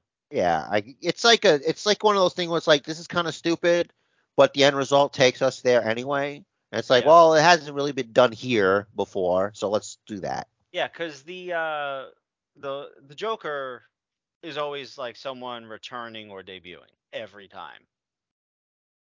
Yeah, Like it's not someone. It's never someone that we just saw last week, and it's like, oh, why didn't they just fucking announce you? You know, I got a question, Rich. I got an answer, Jer. now I know I might be asking the wrong guy because it requires for you to remember things, Yes, and I apologize. that's okay. I apologize profusely. Who is, in your opinion, as an expert who remembers all times that a Joker has been used, what has got to be the worst Joker so far in the history of AEW? In your opinion? I uh, I might have to look up who's been Joker. Well, I'll let you do that, and my answer is Ruby Soho. Well, only now that we know everything that they have done with her, which is not a lot. Uh, yeah, dude, that's the whole point. I'm going off of Oh, what's like the, happened. Like that's the whole point. It's like which it just has worked out the worst. You know what I mean? Like the worst Joker. you know what? I don't think it really matters. I, I think that it's her. I Right? I don't think the, I don't think the rest of the Jokers matter in this conversation. They can't. Like, Like I was trying to think. I think Lance Archer was a Joker, but but he Like- still had a moderate success, I think. yeah, he at least was a serious threat to producers and anyone standing around, and uh, the TNT title. I think. You know, the thing about Lance Archer is I have an idea in my mind at least on who or what the Lance Archer character is. Uh like Murder Hawk Monster, you know, he just wants to fuck people up. Everybody dies, etc., etc. I don't know dick about Ruby Soho aside from the fact that where she came from, who that she's friends with Eddie Kingston, that she's friends with uh, um, Ortiz and uh, his brother or whatever. So the, the the conflicting story about Ruby Soho is she was Friend, fired, so she ran away. It's like, but if you're fired, you're no longer welcome anymore. So you're not really running away. You're kind of just leaving. It, it yeah, that's odd. It's But she, like she's she's a runaway. it's like, well, Ruby, we've uh, decided to uh, you know, uh, allow you your your future endeavor. Oh yeah, well, I'm running away. Uh, okay, well, Mhm. you you can do that. You can do whatever you want. You just can't do it here. Mhm. Sorry, but I'm busy running away. Uh, okay, bye. Good luck. Like what? Yeah. No. We don't want you here anymore. Oh yeah, well I don't want to be here anymore. Good. Good. Fine. Finer. Nah. Good. I'm running away. Yeah, get out of here. the fuck out of here. Jesus Christ. No, we, we, we, we like Ruby Soho. We respect her. We do. I'm, I'm just waiting for. We're just making jokes, God damn it. I'm, I'm just waiting for her to. Well, first of all, I'm waiting for her to feud with someone that's not like freaking Tay Conti and Anna Jay. But I'm waiting for someone to say to her, "So, ho." I just don't think it'll happen. Yeah, I'd like her to win a feud. Be nice. You know, Like- that'd be kind of cool. Maybe maybe we'll take her seriously. Yeah, like I feel like she should be winning this feud against Tay Conti and Anna Jay, but she's not.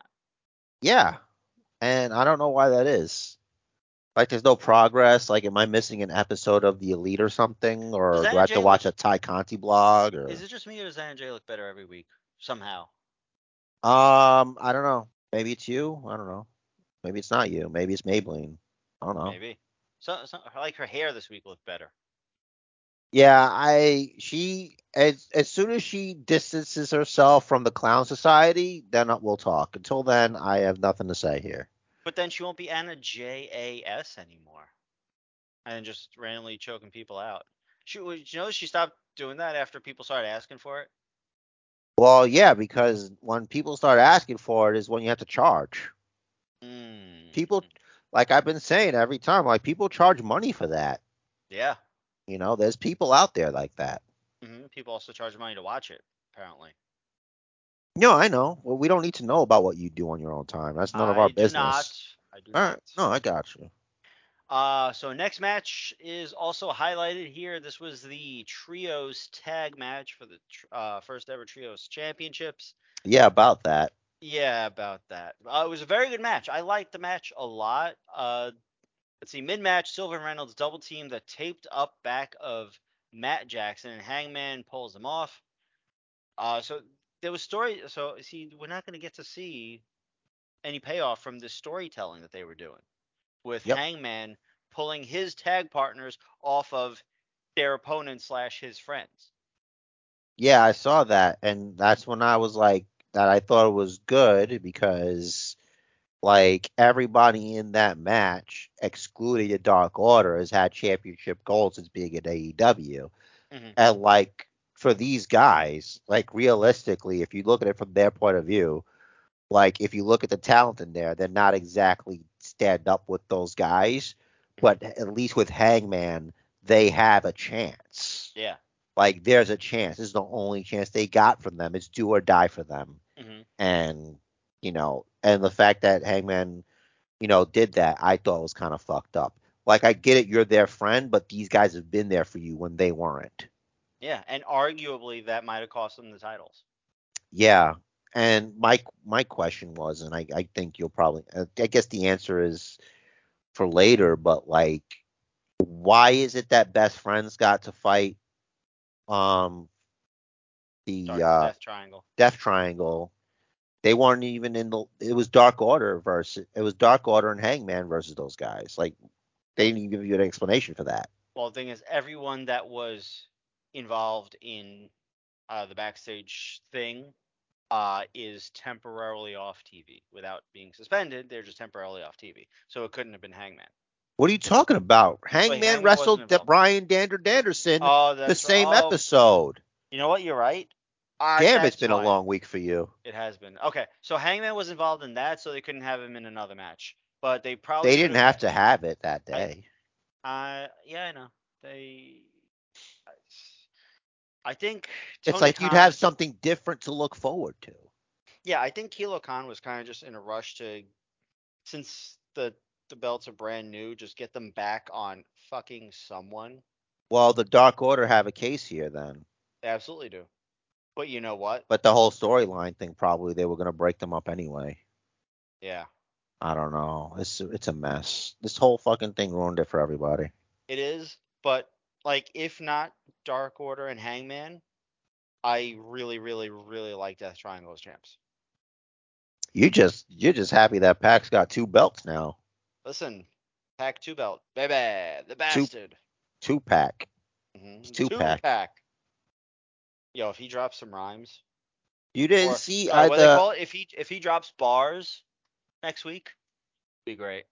I'll never do that. I retweeted uh image that I retweeted Eddie Kingston. Eddie Kingston, somebody made a Tupac album cover with PAC on it with the two belts. It's That's Tupac. great. Yeah. I love it. I didn't see it, but I love it. I'll find when when at some point when I when I can divide my attention between things that aren't important, I'll do that. For the TNT title, uh, Athena has new wings, and apparently her the eclipse is now called the O face. Oh, Right. okay. Right. Now which So is it where you oh or like when you have uh you know after you have a, a positive reaction uh, to consensual things. I, Like, I, which I- is it? you know I don't know why they would name it that. Yeah, it's kind of weird, but okay. I guess we're just not hip. May- Maybe because the fans are all like, "Oh, every time she hits it because it's fucking dangerous as hell." Uh, Yeah, or like when she lands on her tailbone, that's the face she makes. Every time. Yeah. Yeah. So it could be either one.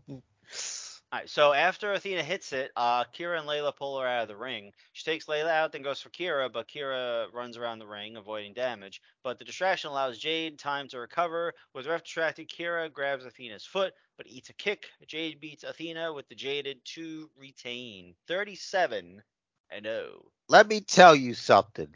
First of all, Athena, yes, you are number 37. Mhm. That includes you. In a So, row. That's that, that, that, that's, that's, a, that's a wrap for you. That's exactly where you belong. And look, Rich the Riz doubted Jade Cargill. I just want to throw that out there. I never did, and I never will. Uh, I don't know why I'm saying these things like I'm do like I'm trying to do like a job interview. Like, listen, if you need somebody to clean those towels, I will learn how to do laundry. I will take care of that. I didn't doubt Jade Cargill. I doubted Kilokahn's interest in keeping the belt on her. I I think that that is like she's there. She's a right now. She's like a headliner. Like that title, that situation. Oh, that's what I wanted to say. Hey, Disney's Marvel, take note. That's what a fucking She-Hulk supposed to look like. Mhm. Not some CGI monstrosity. It's supposed to be like a, a, a mixture of strength and beauty and grace. I think realistically, the question is why did they not cast Jade Cargill as She-Hulk? Because they're bigots. Mm. That's why. No, I'm just fucking around. I don't know why. But like it's probably because she's not an actress. You know, that's probably it. That probably has a lot to do with it. Could be. Because it's not like you're doing the Incredible Hulk, where like it's okay that Lou Ferrigno couldn't act because the Hulk's a monster. She Hulk's not like the Hulk. She Hulk has a personality. She can like talk and stuff. Like she has Mhm. full control over her faculties. Mhm. So that's what makes her fun. And She Hulk's fun. She's supposed to be fun. Like that. Like she is built like a superhero, and it's like that. That's better than any CG. Yeah. Like you could like. I don't know. It's amazing. Like that whole the, the outfit, the entrance, it was amazing. She was great. Her hair was great. That was on point. Like I like that hair better. Mhm. I think it's cool. Jade's money. She is. And she's like she hasn't even been doing it this long. You know what I mean? Like Her first match was in AEW. to me, she's the A women's champion. Like I like Toni Storm You know, she's great, but like she's been doing it longer, and I think like she's at her until I, I see the rest of this run, right? Like where I'm at right now, Mhm. she's at her height. Like I think I don't know where how she could like, you know, get better. You know what I Mhm. mean? Like what like what else is she supposed to do? Like she's fine. That's what I'm saying. Like, but like Jade's just starting. Like she's still learning. Like she's gonna get way better. You know what I mean? Mhm. Like her potential, it's you, we don't know what it is. You know what I mean? We Yep. don't know. We just Mhm. don't know what that is. We don't know the ceiling. Exactly. Toni Storm, we've seen her. Like she's been championship in like multiple places. You know, we know what she could do. We know what she's capable of. But and this is from years of uh, of learning. Mhm. You know, in Japan and all that, all over the world. Yeah. Jay don't have any of that shit. Mhm. Like she has a fraction of the experience. And she's gonna it's gonna be incredible. Just wait. If she sticks with it in five years, oh my goodness. She's gonna be making so much more money. Preferably with the WWE. But anyway. That's She neither here nor there. 30 years old, by the way. It's a good number. Yeah. She should stay there. Yeah, just yeah, just stop aging. Uh, let's see. I don't know, man. I'm just Yeah. saying. Look at um um what's his uh look at R-Truth. I'm just saying. It's true. Just saying. What what what's the phrase they say? Black don't crack, baby. We go. all know it. Uh, let's see. Next up, Marvez uh, spoke to Punk. He asked Punk if he's 100% healthy going into this title match. He says he's never been 100%, but Mox isn't fighting him tonight. He's fighting all of Chicago. It's not a city versus one fucking match. God damn it. I get it, but you know. Yeah. I I think uh I think the shine on Punk is worn out. A lot of it. A lot of it. Hold on. I'm holding. What if fucking all of this is a work? Oh fuck. The dress Punk even having a dressing room, right? Oh my god. I first of all, I don't think it's far fetched punk having a dressing room. Think about it. Okay, I'm gonna think The- about it. The shit that Punk is sort of be is being accused of and the way he's reacting is shit he has spoken out against throughout his career. That doesn't sound like the kind of turn, like a wrestling turn. That doesn't uh, it doesn't sound like a heel turn to you. So you're saying he's a heel because he has a dressing room? I'm saying he has a dressing room so that We could believe that it's real what Hangman was saying. right. I don't know because that whole promo felt like it came from nowhere. Like everybody was confused. Like that's what started the shit. hmm Where it's like it was way too weird and awkward for it not to be like So I th- I think that I think that was the very very beginning of it, and I think that was when that was just I think literally that's when it started. Punk said to him, "Hey, guess what? I'm I'm gonna work this angle. We're really really gonna work it to the point. I'm gonna get a dressing room so that I can have my own dressing room, and I'm gonna become everything I've always said I hated about people in this business.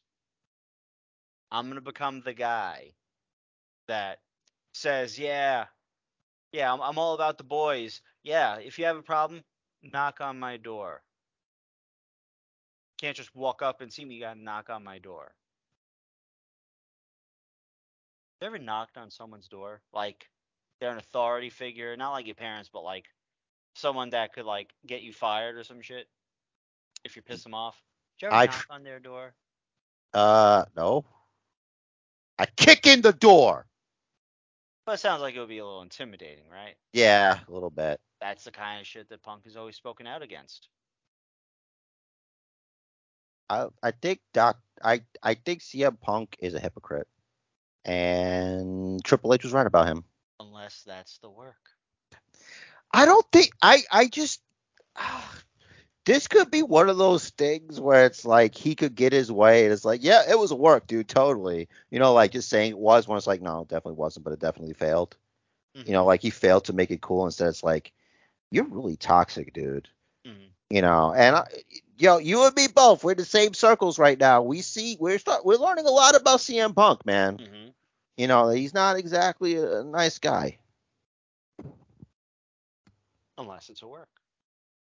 I really don't think it is.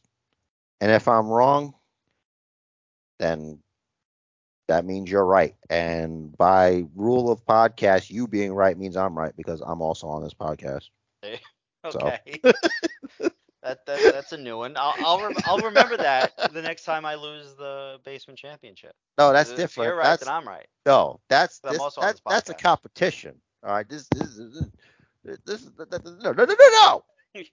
Uh, so that was the Punk interview. Sonjay comes out wearing a defaced Dax Harwood shirt, saying "fight like an eight-year-old brat," referencing something uh, he said on Rampage. With ref distracted, Singh he hit a cheap shot on Wardlow, but that didn't matter because Wardlow and FTR beat Lethal and the Motor City Machine Guns with a powerbomb symphony. So this was your first time seeing the Motor City Machine Guns in a match. What'd you think? Uh, I honestly didn't know what the big deal was. Mm. Um, you know, they're not the Usos. You know, the Usos are the undisputed WWE champions. They're the best champions in wrestling. hmm And they don't seem to be able to do anything that the Usos can't do. Okay. So I would describe Motor City Machine Guns as what the Bucks could be if the Bucks had proper formal wrestling training. Oh yeah, they're better than them. Yeah. Okay.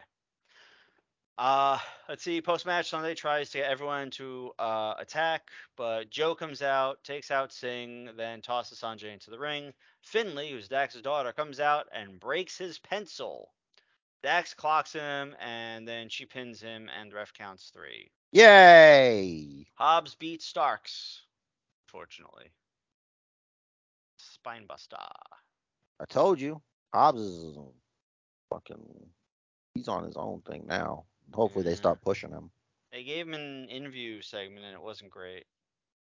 Look, man, some people are better at fucking people up than they are at like talking about fucking people up. It wasn't bad. It was closer to bad than good. Why'd you bring it up? I, I remember some of it. Oh, what'd he say? I don't remember. Then why'd you I- say you remember some of it? I remember saying, "Oh, I, I see what he's trying trying for there, but it's not quite landing." So wait a second. You can remember what you thought about something, but you can't remember the thing you thought something about. Yes. I guess that tracks. uh, You're a very confusing man. I want you to know that. Thank you. uh, there was a pre-taped interview with Swerve and Glory and the acclaimed. Uh, Bowen seemed to tweak his left knee mid-match. Lee Keith Lee attacks, uh, accidentally hits a pounce on Swerve when Caster dodges. Swerve went for a kick. Bowens drops because of his knee, so Swerve connects with uh, Keith Lee. Keith and Swerve beat the acclaimed anyway with a stomp powerbomb combo to retain. After the match, Keith asks for a, a scissor from Billy and gets it. What's more limitless? Keith Lee's appetite or his waistband? What's the answer to that, do you think? Waistband. I haven't actually seen his appetite tested. Okay, that's true. so We haven't. waistband. Okay. For it is limitless. Shida got taken to the back mid match, but came back with two kendo sticks because, Shida Kendo. yeah, Her her name should be Kendo Shida. sure. Can her name be, uh, Oh, here we go. Uh, Something rude about no not be on my TV or something. yeah, wish you best in future endeavors, Shida. Oh my god, dude, what the fuck? She, like, she has jobs in Japan. She'll be fine. I would, man. Even though it would hurt my feelings as well. Like, could you imagine if Shida's like just chilling and there's like a YouTube video of her like listening to random like podcasts about dudes just talking shit and just comes across this one and like gets to the bit where like, yeah, but maybe you shouldn't have a job, and hmm. she's like, well, it's a good thing that you do have a job because you ain't making money doing this, motherfucker. Well, listen, she could talk the same kind of shit to us, that's all right. Which thank God we don't have to hear any of They it. They say don't punch down. I'm not punching down. I'm talking about someone that's on TV. I'm not on TV. I'm not punching down. I'm and- jumping up as I'm swinging my hands up. There you go. And I'm not saying she shouldn't have a job. I'm just saying she shouldn't have a job in AEW or WWE. Oh, oh okay. Thank you for specifying, Rich Torres. You're welcome. Those those happen to be the only promotions I watch at the moment. okay. Maybe you know what? Maybe it's Tony Khan just not having any sort of creativity in making in in outlining her creative process. Maybe you're just mean. I'm not mean. I haven't Doesn't- anything mean. Aren't they in control of their own creative? A bit. I Tony think Khan get, gets the final word. everyone needs a filter though. Like there should be a guy that's your filter. Like you have your own, you can make your own creative, but you got to run it by somebody. Maybe it's the guy that was sitting next to the guy that said, "I'm trying to run a, a business," and it's not his fucking business. Oh, did you see Literally. Tony Khan's face when he said that? Yeah, I, I, I didn't see a reaction to that. you got to look at this dude's face. It's like it's subtle. Like you got to look at him. It's the eyes. It's like wait, so there was a second angle that I didn't see the whole thing from that would have gotten, would have better gotten his reaction. Hmm. Yeah, it's a really funny situation. It's even Yeah. overshadowing these fucking walkthroughs of All Out. Yeah. So we had Luchasaurus come from behind on Jungle Boy, chokeslam him onto the pyro grate on the stage and carry him to the ring and powerbomb him through the timekeeper's table. Why did they? I guess I guess Christian Cage was outworking everyone again. Yeah. What he does. And so Jungle Boy tells the ref to ring the bell. She rings As the bell. usual. Christian hits a switch and a kill switch. Uh, sorry, a spear and a kill switch, and we're done. Yay! Christian, go away, get surgery. Get well soon, Captain Charisma. I didn't go that far. Oh, okay. Thoughts and prayers from Rich The Riz. Uh, Jericho hit a mule kick low blow when they force ref into the corner. Jericho beats Dan Dan Dan Dur- Dur- Dur- Durdenson uh, with the Judas effect. Immediately thereafter, with Garcia watching backstage. Post match, the rest of the society come out to celebrate with Jericho. My natural reaction to Jericho winning any match is just depression. yeah, because why? Yeah. Like what what is the point of you, man? You did everything there is to do. Not for nothing. BCC hasn't been winning matches lately. No. They everyone except for like Claudio Yeah, is a loser. unless that's going to be part of the story. Yeah. Interesting. hmm Uh, Darby, Sting, and Miro beat uh, Black, Brody, and Buddy with the Last Supper after Sting missed Black. Then uh, after the match, not shown on TV, uh, Malachi Black uh, blew kisses and took a bow for the crowd. So I guess that was his send off. Well, we hope he gets the help that he needs. Yeah. Main event, Punk beats Mox, as we know, with two GTSs. It was a good match. I did like the match. I did not like the finish. Uh, assuming the post match shit didn't happen, the match itself was useless. Yeah, it's like what's the point? Right. What was the point of this? Like, why have the match where Punk loses to Mox because of an injury, only for in the next match, not that long after, Punk's injury is now fully, you know, he's fine. He's good. No limps. And to win. Why is Kilokahn so insistent on Punk being champ? I don't know. This is not the Punk from seven, eight, nine, ten years ago. I think he just wants to be the champion. Why does Tony Khan want it? because CM Punk wants it, and CM and Tony Khan is a mark. He's a money mark, is what I'm assuming that's what that's called. Maybe. I I don't.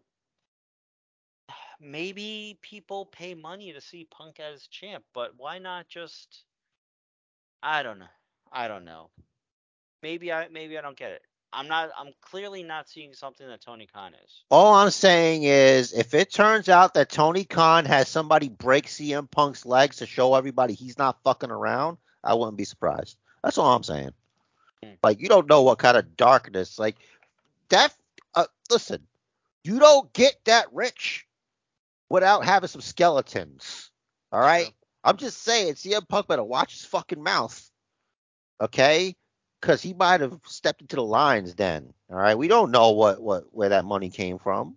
Uh, you know. I read that his dad had a company that sold, manufactured, and sold uh, bumpers for cars. Yeah, that's right, bro. That's right. That's right. And they bury you in them. They bury you in bump. After the match, and this is where the story should be, the lights cut out, and we hear a voicemail from uh, Tony Khan saying that I want you back. person- I won't, you know, yeah, the person complain when to, you put it in my butt. Yeah. Your absence has hurt the company, and he has to show up at all out to be in the casino ladder match. He won't extend his contract, but it'll give him a bonus. Uh, footage of young Punk plays, and then we see the masked man reveal it's MJF, saying he's the devil himself, and he just comes out to the stage and gestures that he will be champ. This should have been the story. Yeah, it's it's crazy like like the devil reveals himself and the biggest story is CM Punk's ego. Yeah. This is all just so fucking unfortunate. Like, this fucked over MJF. I've been saying that all week. You have been saying that all week. Yeah, it's screwed up. All right, let's move on. Uh, Raw highlight. There is one, and it's Kevin Owens. No, no, no, no, no, no, no, no. Okay, continue. That's it. That's that's only highlight. so you're not going to elaborate like So, uh, after You know- Theory, people listen to this podcast sometimes a lot because they don't they miss stuff and they want to know like our thoughts on the thing. So for you to just highlight a Kevin Owens thing, it's like okay. And then So Theory comes out. He says he knows things didn't go as planned on Saturday, Clash of the Castle, but the show was a success. Everyone wanted to see him fail in his cash-in attempt, but still, he still, since he still has his contract, it guarantees he's a future champion. When he gets knocked down, he gets back up, even if it's from a sucker punch from Tyson Fury. never give up. John Right. Cena taught him that. There you go. Uh, he's glad Roman is still champ because Drew embarrassed himself in front of his friends and family, and he still has unfinished business with Roman, and he'll soon end his two-year reign as champ. Owens comes out and says he hates arrogant and delusional people more than anything, and right now Theory's at the top of that list. Uh, he's upset at Tyson Fury knocking him out, but he did him a favor because if he had cashed in, he would have lost. Theory says Owens is jealous since he hasn't had a title in years, while he's climbed the ladder of success, doing things he could never do, like become Mr. Money in the Bank. He invites Owens to be the first in line for title defense when he becomes champ. Owens says he's been in the ring with both Drew and Roman. Drew couldn't beat him, and he had Roman beat 18 months ago. If not for Jey and Heyman, he would have ended Roman's run six months in. And the only reason Theory's in the ring uh, is, uh, is because Owens wasn't in the Money in the Bank match. Because if he was, he would have won, and he'd be the guy to take Roman down. Theory says it sounds like a fairy tale, but the reality is he's the hand-picked future of the business, and Owens is just trying to stay relevant. Owen says Theory does. Uh, no, Owen says he himself does whatever he can to stay relevant, and that's why he got where he is. He then makes a bold prediction that a ref's about to come down, and they're going to have a fight, and they have a fight. And Owens wins with a stunner, following the pop-up powerbomb. So I only reason I asked is like did so you high so it's because of the whole segment? That's why he gets the highlight? No, Kevin, Kevin Owens is part. Okay, that's all I wanted to know. Like I just I'm just asking like if you say I highlight the whole thing. Okay, but why Oh, specifically? okay. You could that's all. I was like, why specifically though? Like so Well, I right could now, right now, cuz he did yeah. Kevin Owens is saying really feels very true to his character. And this is just showing that what what's possible when you let the talent write their own promos on their own. Like you don't have to worry about them maybe forgetting a line, having to go back, worrying about it sounding unnatural. The fact that it sounds natural makes it sound more real, which makes it so much easier to suspend disbelief. Hmm. So it makes it easier to connect. It makes you more involved, more invested in the character, in the story, in the moment. I I don't know, man. Like a lot of times you like Owens could have like shortened the action about listen, man. When you were fucking looking at the lights for a punter slash announcer slash podcast host slash football announcer, I that same WrestleMania I fucking wrestled Stone Cold Steve Austin. Hmm. So let's let's not have a fucking dick whip our dicks out over success here. Yeah. Cause like you got you got some fucking time before you could even get close to that. Yeah, what Kevin Owens is doing his first match on the main roster. He beat John Cena. Exactly. Like like I'm saying like you could mention that shit. Like it's Mhm. that like let's let's do that. Like that that's if you want to go through people's hits, you go through their actual history, not like a fucking recap of the last like year or so of wrestling, you know? Like that shit is huge. Mm-hmm. Like that puts theory shit to shame. Yep. Yeah. That was my only issue. But because sometimes it's like you could easily get to somebody like with like actual good facts, and that's what you got. Mm-hmm. It- It's always good when like Owens will like talk shop and shit like that in there. Yeah. Like he's always been really good on the mic. Was there anything else from Raw that you wanted to bring up? Uh, what I wanted to bring up is the fact that Raquel Gonzalez Back and. Aliyah should not be the tag team champions. Hmm. They suck. Do they? I I don't I don't I I, I think that Aliyah is a weight. And honestly, it's it's just the I we this story has only one ending and it's boring because it's recently been done. Mm. Okay. Are we we're gonna do Rhea Ripley and Liv Morgan again? Because this looks like where it's going. Like she's gonna cost them their championships, and friendly Raquel is not gonna like it. That's all I'm saying. Like it just feels like that's where it's gonna go. I don't know why they throw these impressive specimen into tag teams when they should be out there fucking just plowing through the division. You know, Hmm. taking L's here and there because they're inexperienced, but you know, at the end of the day, for the most part, like making a name for themselves. But no, you got her in a tag division that's like barely a tag division. Yeah, I think part of it is that this Raquel is Vince's creation. So they have to sort of let her play out a little bit before they do the obvious. What does that mean? Let her play out a bit. They don't have to do anything. Vince is not in charge of creative anymore. Right. So, okay, not that they have to. They're That's better. to. Prob- probably because they don't want to make too many drastic changes all at once. Here's the yeah, There's still kind of a lot going on. You got Dexter Lumis. yeah, but you, got say that about Kross. yeah, that's true. There's You like s- there, there's you know Bayley, Iyo, and Dakota Kai return and debut. There's Yeah, but- a lot going on. Let's have a like let's retain a little and change along the way. Yeah, okay, but you say that shit, but the minute Vince is gone, Lacey Evans just disappears, and she just came back. And she's back, smacking her own ass. Yeah, but and, she's a heel, but that's not my point. My point is, why is that okay to just do? Just drop a character off TV that Vince was doing. Vince was obviously in control of that 100%. What happened to that? How come that was? You could just drop that whenever you want. Why is that not jarring enough? Like they had her on SmackDown. Building up this heel persona. No, first it was coming to SmackDown, coming to SmackDown. She's here. All right, now she's on Raw. Now she's on Raw. All right, no, well, she's back on SmackDown. She's back on SmackDown. she's coming out. She didn't get the response now. She's going She's back a out. face. She's a heel. She's a face. She's a heel. So what do you wait? What what? So what what? What is it? Because she's Lacey Evans? I don't understand. Like, why is that okay? That's I think all. they're being Very confusing. I think they're being consistently inconsistent with her. No, they're being consistent, consistently, inconsistently with my patients. It's bad.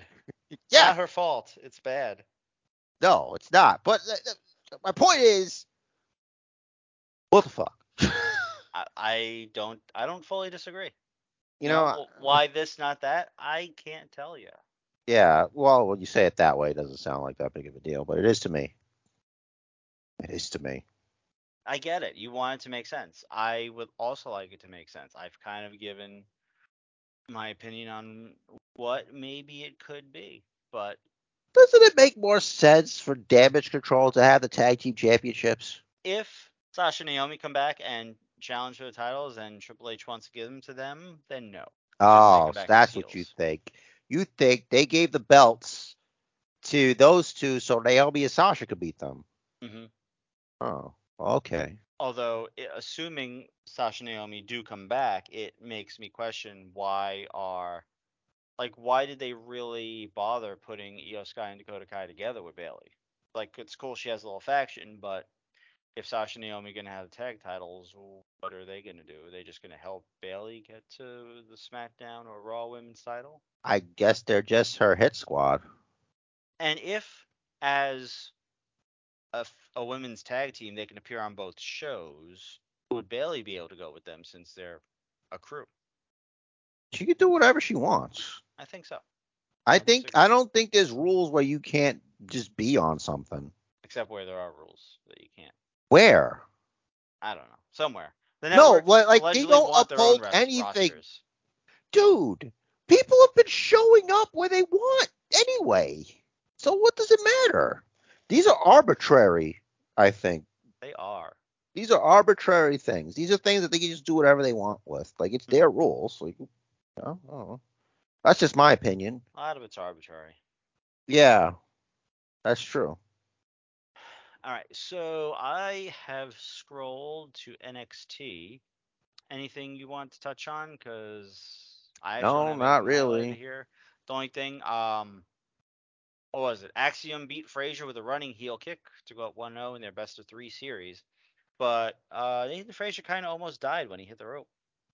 I know. I on the- on the showed you. He fucking because the thing that happened was like he didn't straighten both his legs out in time. So Ah, like the right, the one, the leg that's further to the right was still bent. mhm. So when he came through, like his knee got it hit the rope a little bit. Mhm. Like you, because like I saw it and I had to like I was doing like the slow mo on my DVR Nice. just to see it, and I sent you the image. But Mhm. um, yeah, that could have been a disaster. Yeah, that's why I call it high risk, folks. Yeah, that's why their careers are so long. Those high risk guys. hmm Uh, we had a Sol Ruca or Sol or I, I don't know, probably Sol Sol Sol Ruca. She's a surfer. Is her gimmick? Yes, but she's not the sexy assistant lady. She is not the sexy assistant lady who I would like to see more of. I wonder if she's a wrestler or she's just like you know, enhancement talent. You know what I mean? Hmm, definitely enhanced. Yeah, I think so. Talent. There's like a tightness and firmness there, See? like up at the top. yeah. SmackDown. Fuck NXT, bro. SmackDown open with a I'm just kidding. Imperium beats Ridge, Butch, and Sheamus with the Imperial Bomb. Good match. Imperium is back, baby. Michael Cole told us that WWE handled the Pearce Ronda situation, quote, internally Internally. because uh, Pearce aired dirty laundry, but Ronda is being punished.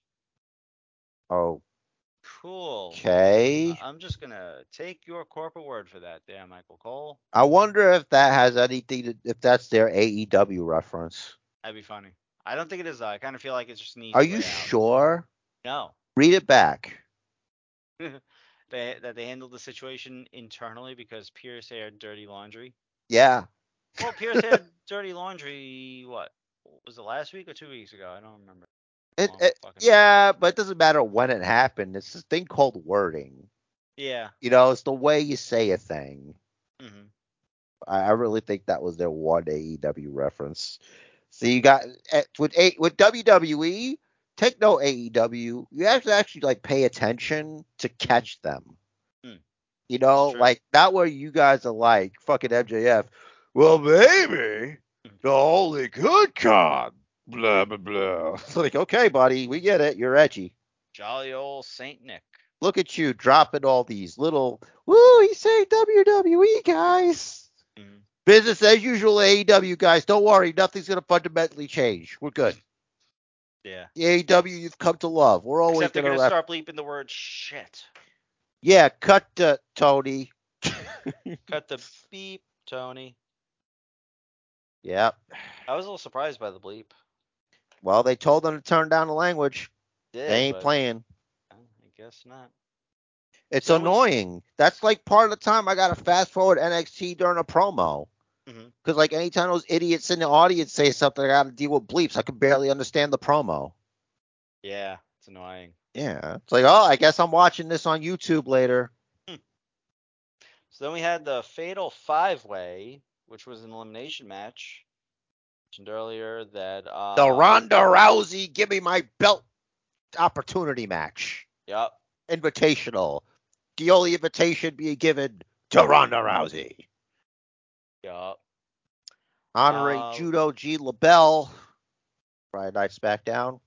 Indeed. Cool.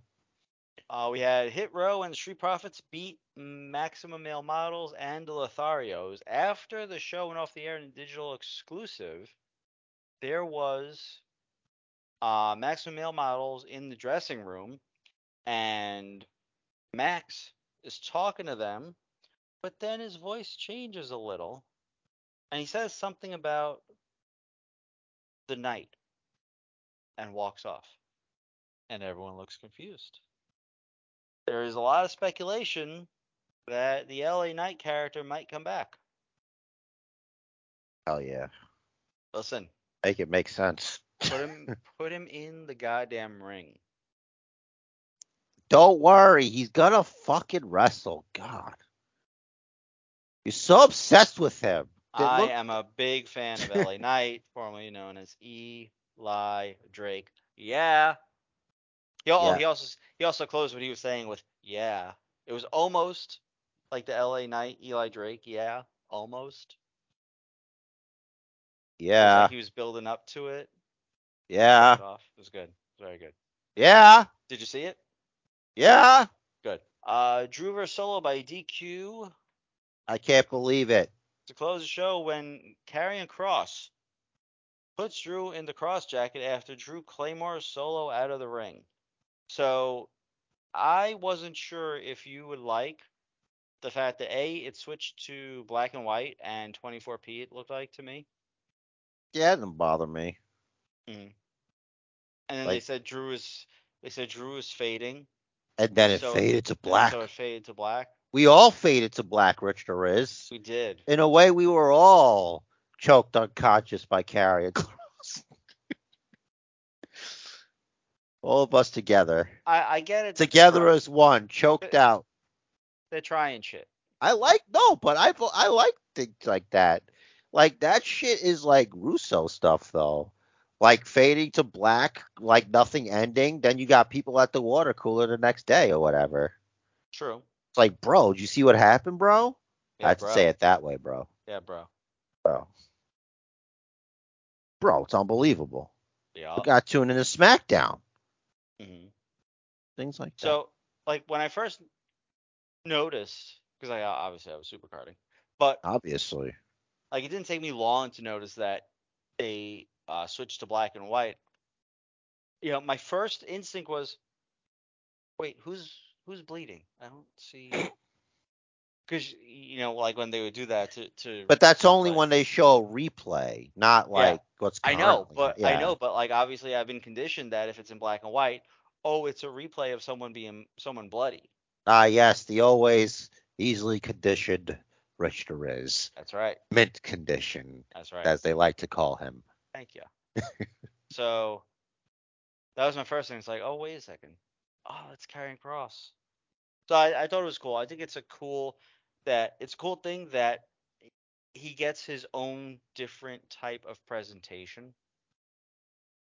Yeah, So right off the bat, that's going to make him stand out, make him unique from everyone else.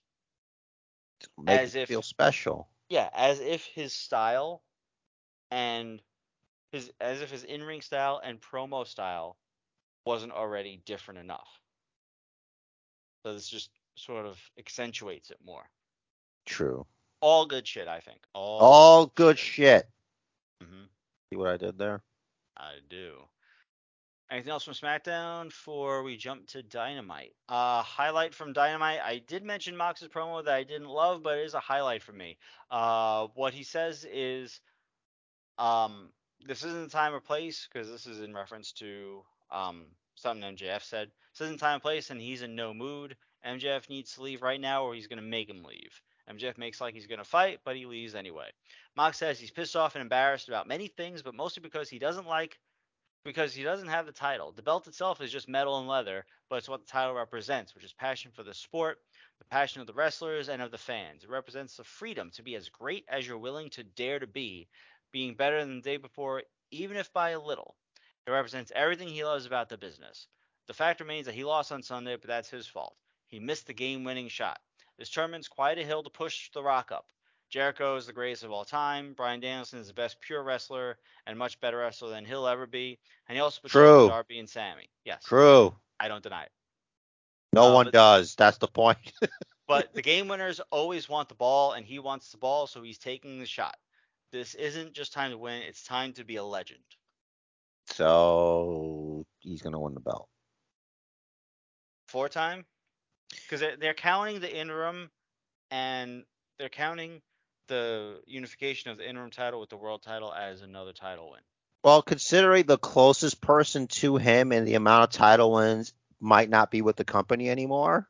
hmm Um, he did want to be a legend, so if you're gonna do that, you're gonna have the AEW championship the most times. Yeah, I would think. I think so. That's uh, it's on the step there, and like giving a speech like that, it's like, yeah, listen, I'm the locker room leader. I'm gonna be the champion. End of story. Yeah. Uh, the questionable highlight mentioned earlier: Bryan Danielson pins Hangman with an Okada roll to advance in the title tourney. So once again, Fuck Hangman. Kilo Khan says, "Hey, Hangman, you want the belt? Yeah, yeah. Fuck you, buddy." That's what he says. I, That I, that, I, that was the conversation. part of it could be not having any championship gold on anyone remotely involved in that situation. You know what I mean? Because like Hangman may have not been directly involved, but he's a part of it. Like however little it is. Only because he's one of the EVPs, but Yeah. No, but I, I know, but like if you think about it, like it's the only move he could really make right now. Like because a lot of things can be said about how it got to this point. Basically, CM Punk having sand in his vagina about people saying whatever they want in promos in a company where you're supposed to be able to say whatever you want in promos. So he's saying what he wants in a promo about people being able to say what they want in promos. Yeah, do you see the hypocrisy loop that we're in? hmm Like, just like, I'll try to find it. I'll put it on the Basement Bookers Pod and the Facebook page. But the when Triple H and CM Punk had that segment, it's like you want to be, you only want, you want to be the catalyst of change or whatever, but you want to be the one in the driver's seat. hmm Like, you know, like you, you don't care about you, these people. You care about yourself and your legacy. You Mhm. know what I mean? And it's like, man, I don't know. A lot of this stuff is starting to ring true. Which also seems a little like a work. God, this It sounds like it sounds like a classic heel turn. You end up becoming the thing you hate. What's the saying? You you you either die uh, die a hero or live long enough to become the villain or something it- like that. All right. Yeah, that's the exact quote, but it's very confusing because like a week ago or that Wednesday, you're like, yeah, you know, I'm fucking, guess I'm gonna retire or whatever, and get your whole fucking Messiah kissing babies promo going, and and like at the snap of a finger, like you got fucking bipolar. Trust me, I know. fuck everything, fuck everybody, heel turn. Okay, buddy, I guess it's a work. Like, I'm sticking to my guns. I'm thinking it is a work, but only for one person, and it's fucked everything up because he didn't let everybody in on it. Mm-hmm. Thinks he's so fucking smart. Yeah, this work, this work is such a shoot that I nobody even knows they're in on the work. hmm I was just doing 4D chess, and you guys couldn't fucking handle it. I'm just, I'm, I'm looking forward to the fucking podcast interviews this guy's gonna give out. Like whose He's gonna do podcast? Podcasts. I don't probably. Maybe Booker T will give him a platform since he burned the bridge with Colt. Well, Colt doesn't even have his podcast anymore. He stopped doing that a while ago. Yeah. So, see, you think CM Punk doesn't know that Sasha Banks was charging thirty thousand dollars just for an appearance? How much do you think CM Punk charges for appearances? Probably minimum fifty. okay, so If she's if she's charging thirty, there's no way he's charging less than fifty. there's yeah, there's no way. I think Punk makes more on appearances than Sasha Banks does, hmm hands down. Yeah. But I don't know about now, but before, I think still, I think still, I think there's still a lot of people that are drinking the Kool Aid, as it were. Probably. I'm I'm gonna. I think f- from from this point on, anything like this that comes out, I'm gonna assume is a work until I get some fucking proof otherwise. Cause no fucking way. There's no fucking way. Yeah, man. Jet. f- Uh, next is the main event. Um, for the Pure Championship, Gar- Danny Garcia beats Wheeler Yuta with the Dragon Tamer, which is a modified sharpshooter. He's, Uh, cranking his foot into his own junk there. He was fucking the shit out of that dude's leg. Like he was like trying to penetrate that shit, man. I'm like, wow, he's really like no, but I mean, I get it from a technical standpoint. You gotta, you know, doing that adds more pain. like the uh, Bret Hart the- sharpshooter animation in Supercard. No, but this is worse. Yeah, Like like a real person. like down on his back. Mhm. Like Garcia's on his like on the guy with his back, but like he's pulling the leg, and like his crotch, he's like just raw dogging a dog, just like eh, eh, and you know what what Daniel Bryan Bryan supposed to do? He doesn't know if he, Tap out. you know what is Yuta supposed to do? Listen, I don't want I don't want my uh I don't want my my calf there anymore, so I'm gonna tap out. Yeah, it's like you know, you know, poor guy. Hmm. You know, and I said like I was talking to you a messenger about how like Wheeler Yuta's presentation's fucking terrible. Yeah. Like him and uh, what is that Nathan Frazier? That guy's name? Yep. Should they need to trade Mhm. because like his his presentation it just doesn't fit like the character because to me he just feels like an underneath guy. Yeah. Um, and that actually brought me to the one thing I wanted to mention about NXT, and it's brief. Like, were you like, uh, did you watch Jerry Springer at all? Yeah. Like, do you know anything about it really? Yeah. Do you? Oh, rem- the Steve. right. I think they're trying to do a Steve thing with this Yeah. fucking guy, with Yeah, their that- security guy. Yeah, that's the. I don't remember his name though, but yeah. now on, we're gonna call this guy in the back. He is now the Steve Wilkos of go. NXT. Because he eventually got his own show.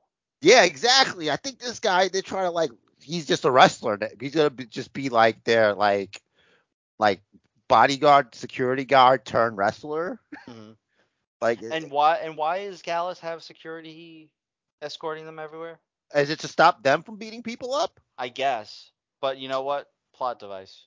So that's all I got from Dynamite. Anything else? Uh, Miro says his god took the devil out before he could. When he began this war, he thought his god had a master plan, but he doesn't. His god is a fraud who delights in keeping him from his wife and keeping his gold on lesser men. I think he's talking about Wardlow Mm, because the, the TNT Championship. that very well could be. No, that's exactly what it could be. It's his gold. Oh, in his mind. He had the whole he had the thing in like Bulgaria colors. Yeah. Well, it, it can't be the world title because no one has it right now. Exactly, and he's never had it, so it can't be his. What a fucking disaster at the top of the card. exactly, yeah. You had you had your, your brand new champ got hurt, so you make an interim champ. You have a unification match. The champ sold an injury, so the champ lost the belt. The interim champ became the champ.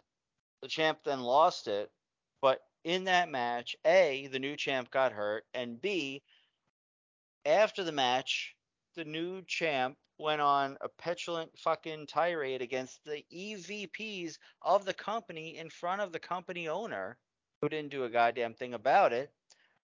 And then, both because of the injury and because of the pending investigation, he gets stripped of the world title. I think vacant is the MVP of the AEW World Title Division. That's true. Ever since he's been traded to AEW from Yeah. WWE, he's been on a tear. hmm Everyone knows vacant is a free agent. Oh yeah. wherever he wants at any time he wants. Well, Just appar- show up. obviously I forgot, and and that's my bad. Yeah, it's all right. Um, but yeah, that that is like I feel like Tony's having a bad time. like he's having a real bad time. Yeah, well, you know, as long as there's powder on the table. he's So you want to be a wrestling promoter, huh? and then the main event of Rampage was the banger that I expected it would be. I love this match, Claudio versus Dax.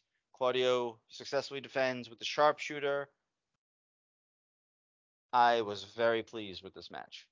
Not disappointed at all. It this is one of those things where like I like I said before, like you know, sometimes a match can be like predictable because it's like motherfucker's not beating Claudio for the. ROH title. It's not gonna happen. Right. Like I always think that's like, dude, you're a tag team wrestler. Stick to tag team championships. So that out the gate. But yeah, it was good. Like sometimes you can just watch a thing because it's good. So Yeah, like it can be predictable if it's going to be a really good match like that. like sometimes you could respect the journey Mm-hmm. when you know that like the person driving, you know, you're you're gonna be all right. Yeah, like Brock versus Roman at SummerSlam. We knew Roman was winning. But what a fucking story. It's the story being the tractor fucking destroying everything. The, but the, yes, the tractor, F5 and Heyman through the announce table, the mic catch, people keep fucking. the mic sleeping on. catch, Brock even fucking posing on top of the tractor. And what, what he uh, hit a spear from it or a cross body or something? some crazy shit. All I know is what's like everybody's thinking like what's how do you top that? Like what's Brock do after that? I don't know. hmm I heard rumor that he's gonna be well, they're doing Crown Jewel again, Oh.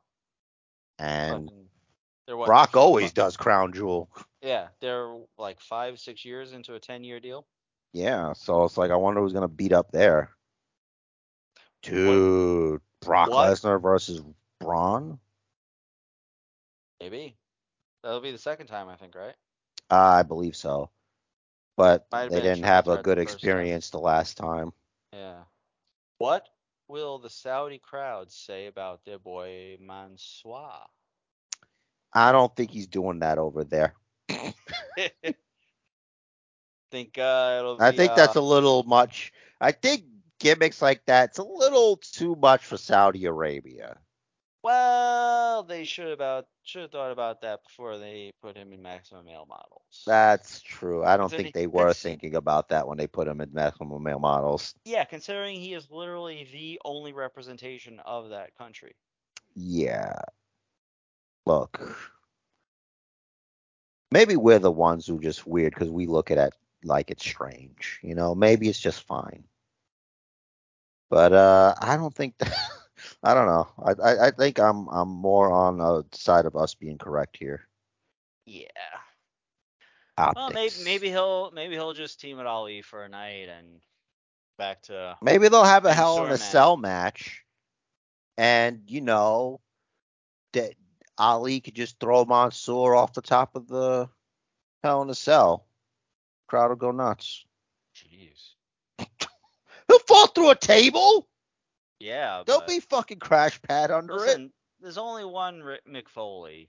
That's true. You you're telling me that you don't think the Saudi prince would spring to give Mansoor his own fucking uh Undertaker mankind moment? Yeah, they probably did only recently see that. So Exactly. They just got it there. Been a long six months this week. If you would like to email the Basement Bookers podcast, you can do so. Uh, basementbookers at gmail.com. We're on Twitter at Basement Bookers, at Basement Chair, at Rich the Riz. DMs are open in case 160 characters is not enough for you. We got a Facebook page, Basement Bookers. Just look it up. We post stuff there. We post stuff more there than anywhere else, I think. I think Jared posts on Twitter, though, more often than I do. The best way would be Gmail if you want to write. Yeah, definitely. Um because both of us just have access to it and you're not limited Yep. by anything. Yeah, let us And- kn- We'll read it here. We will. Let, let us know your thoughts on this uh, AEW CM Punk, fucking Kenny Omega, Bucks, Pat Buck, even Pat Buck. They just said suspend all the Bucks. Why Pat Buck? I don't even know if he was there. And as far as oh, uh, Instagram, Basement Bookers Pod. And as far as where to find this podcast, Stitcher, iTunes, Spotify, or wherever you get your podcasts. And Jared's got a party message. The match of life is scheduled for one fall. So make it count. And do what the man says. Follow the Bookers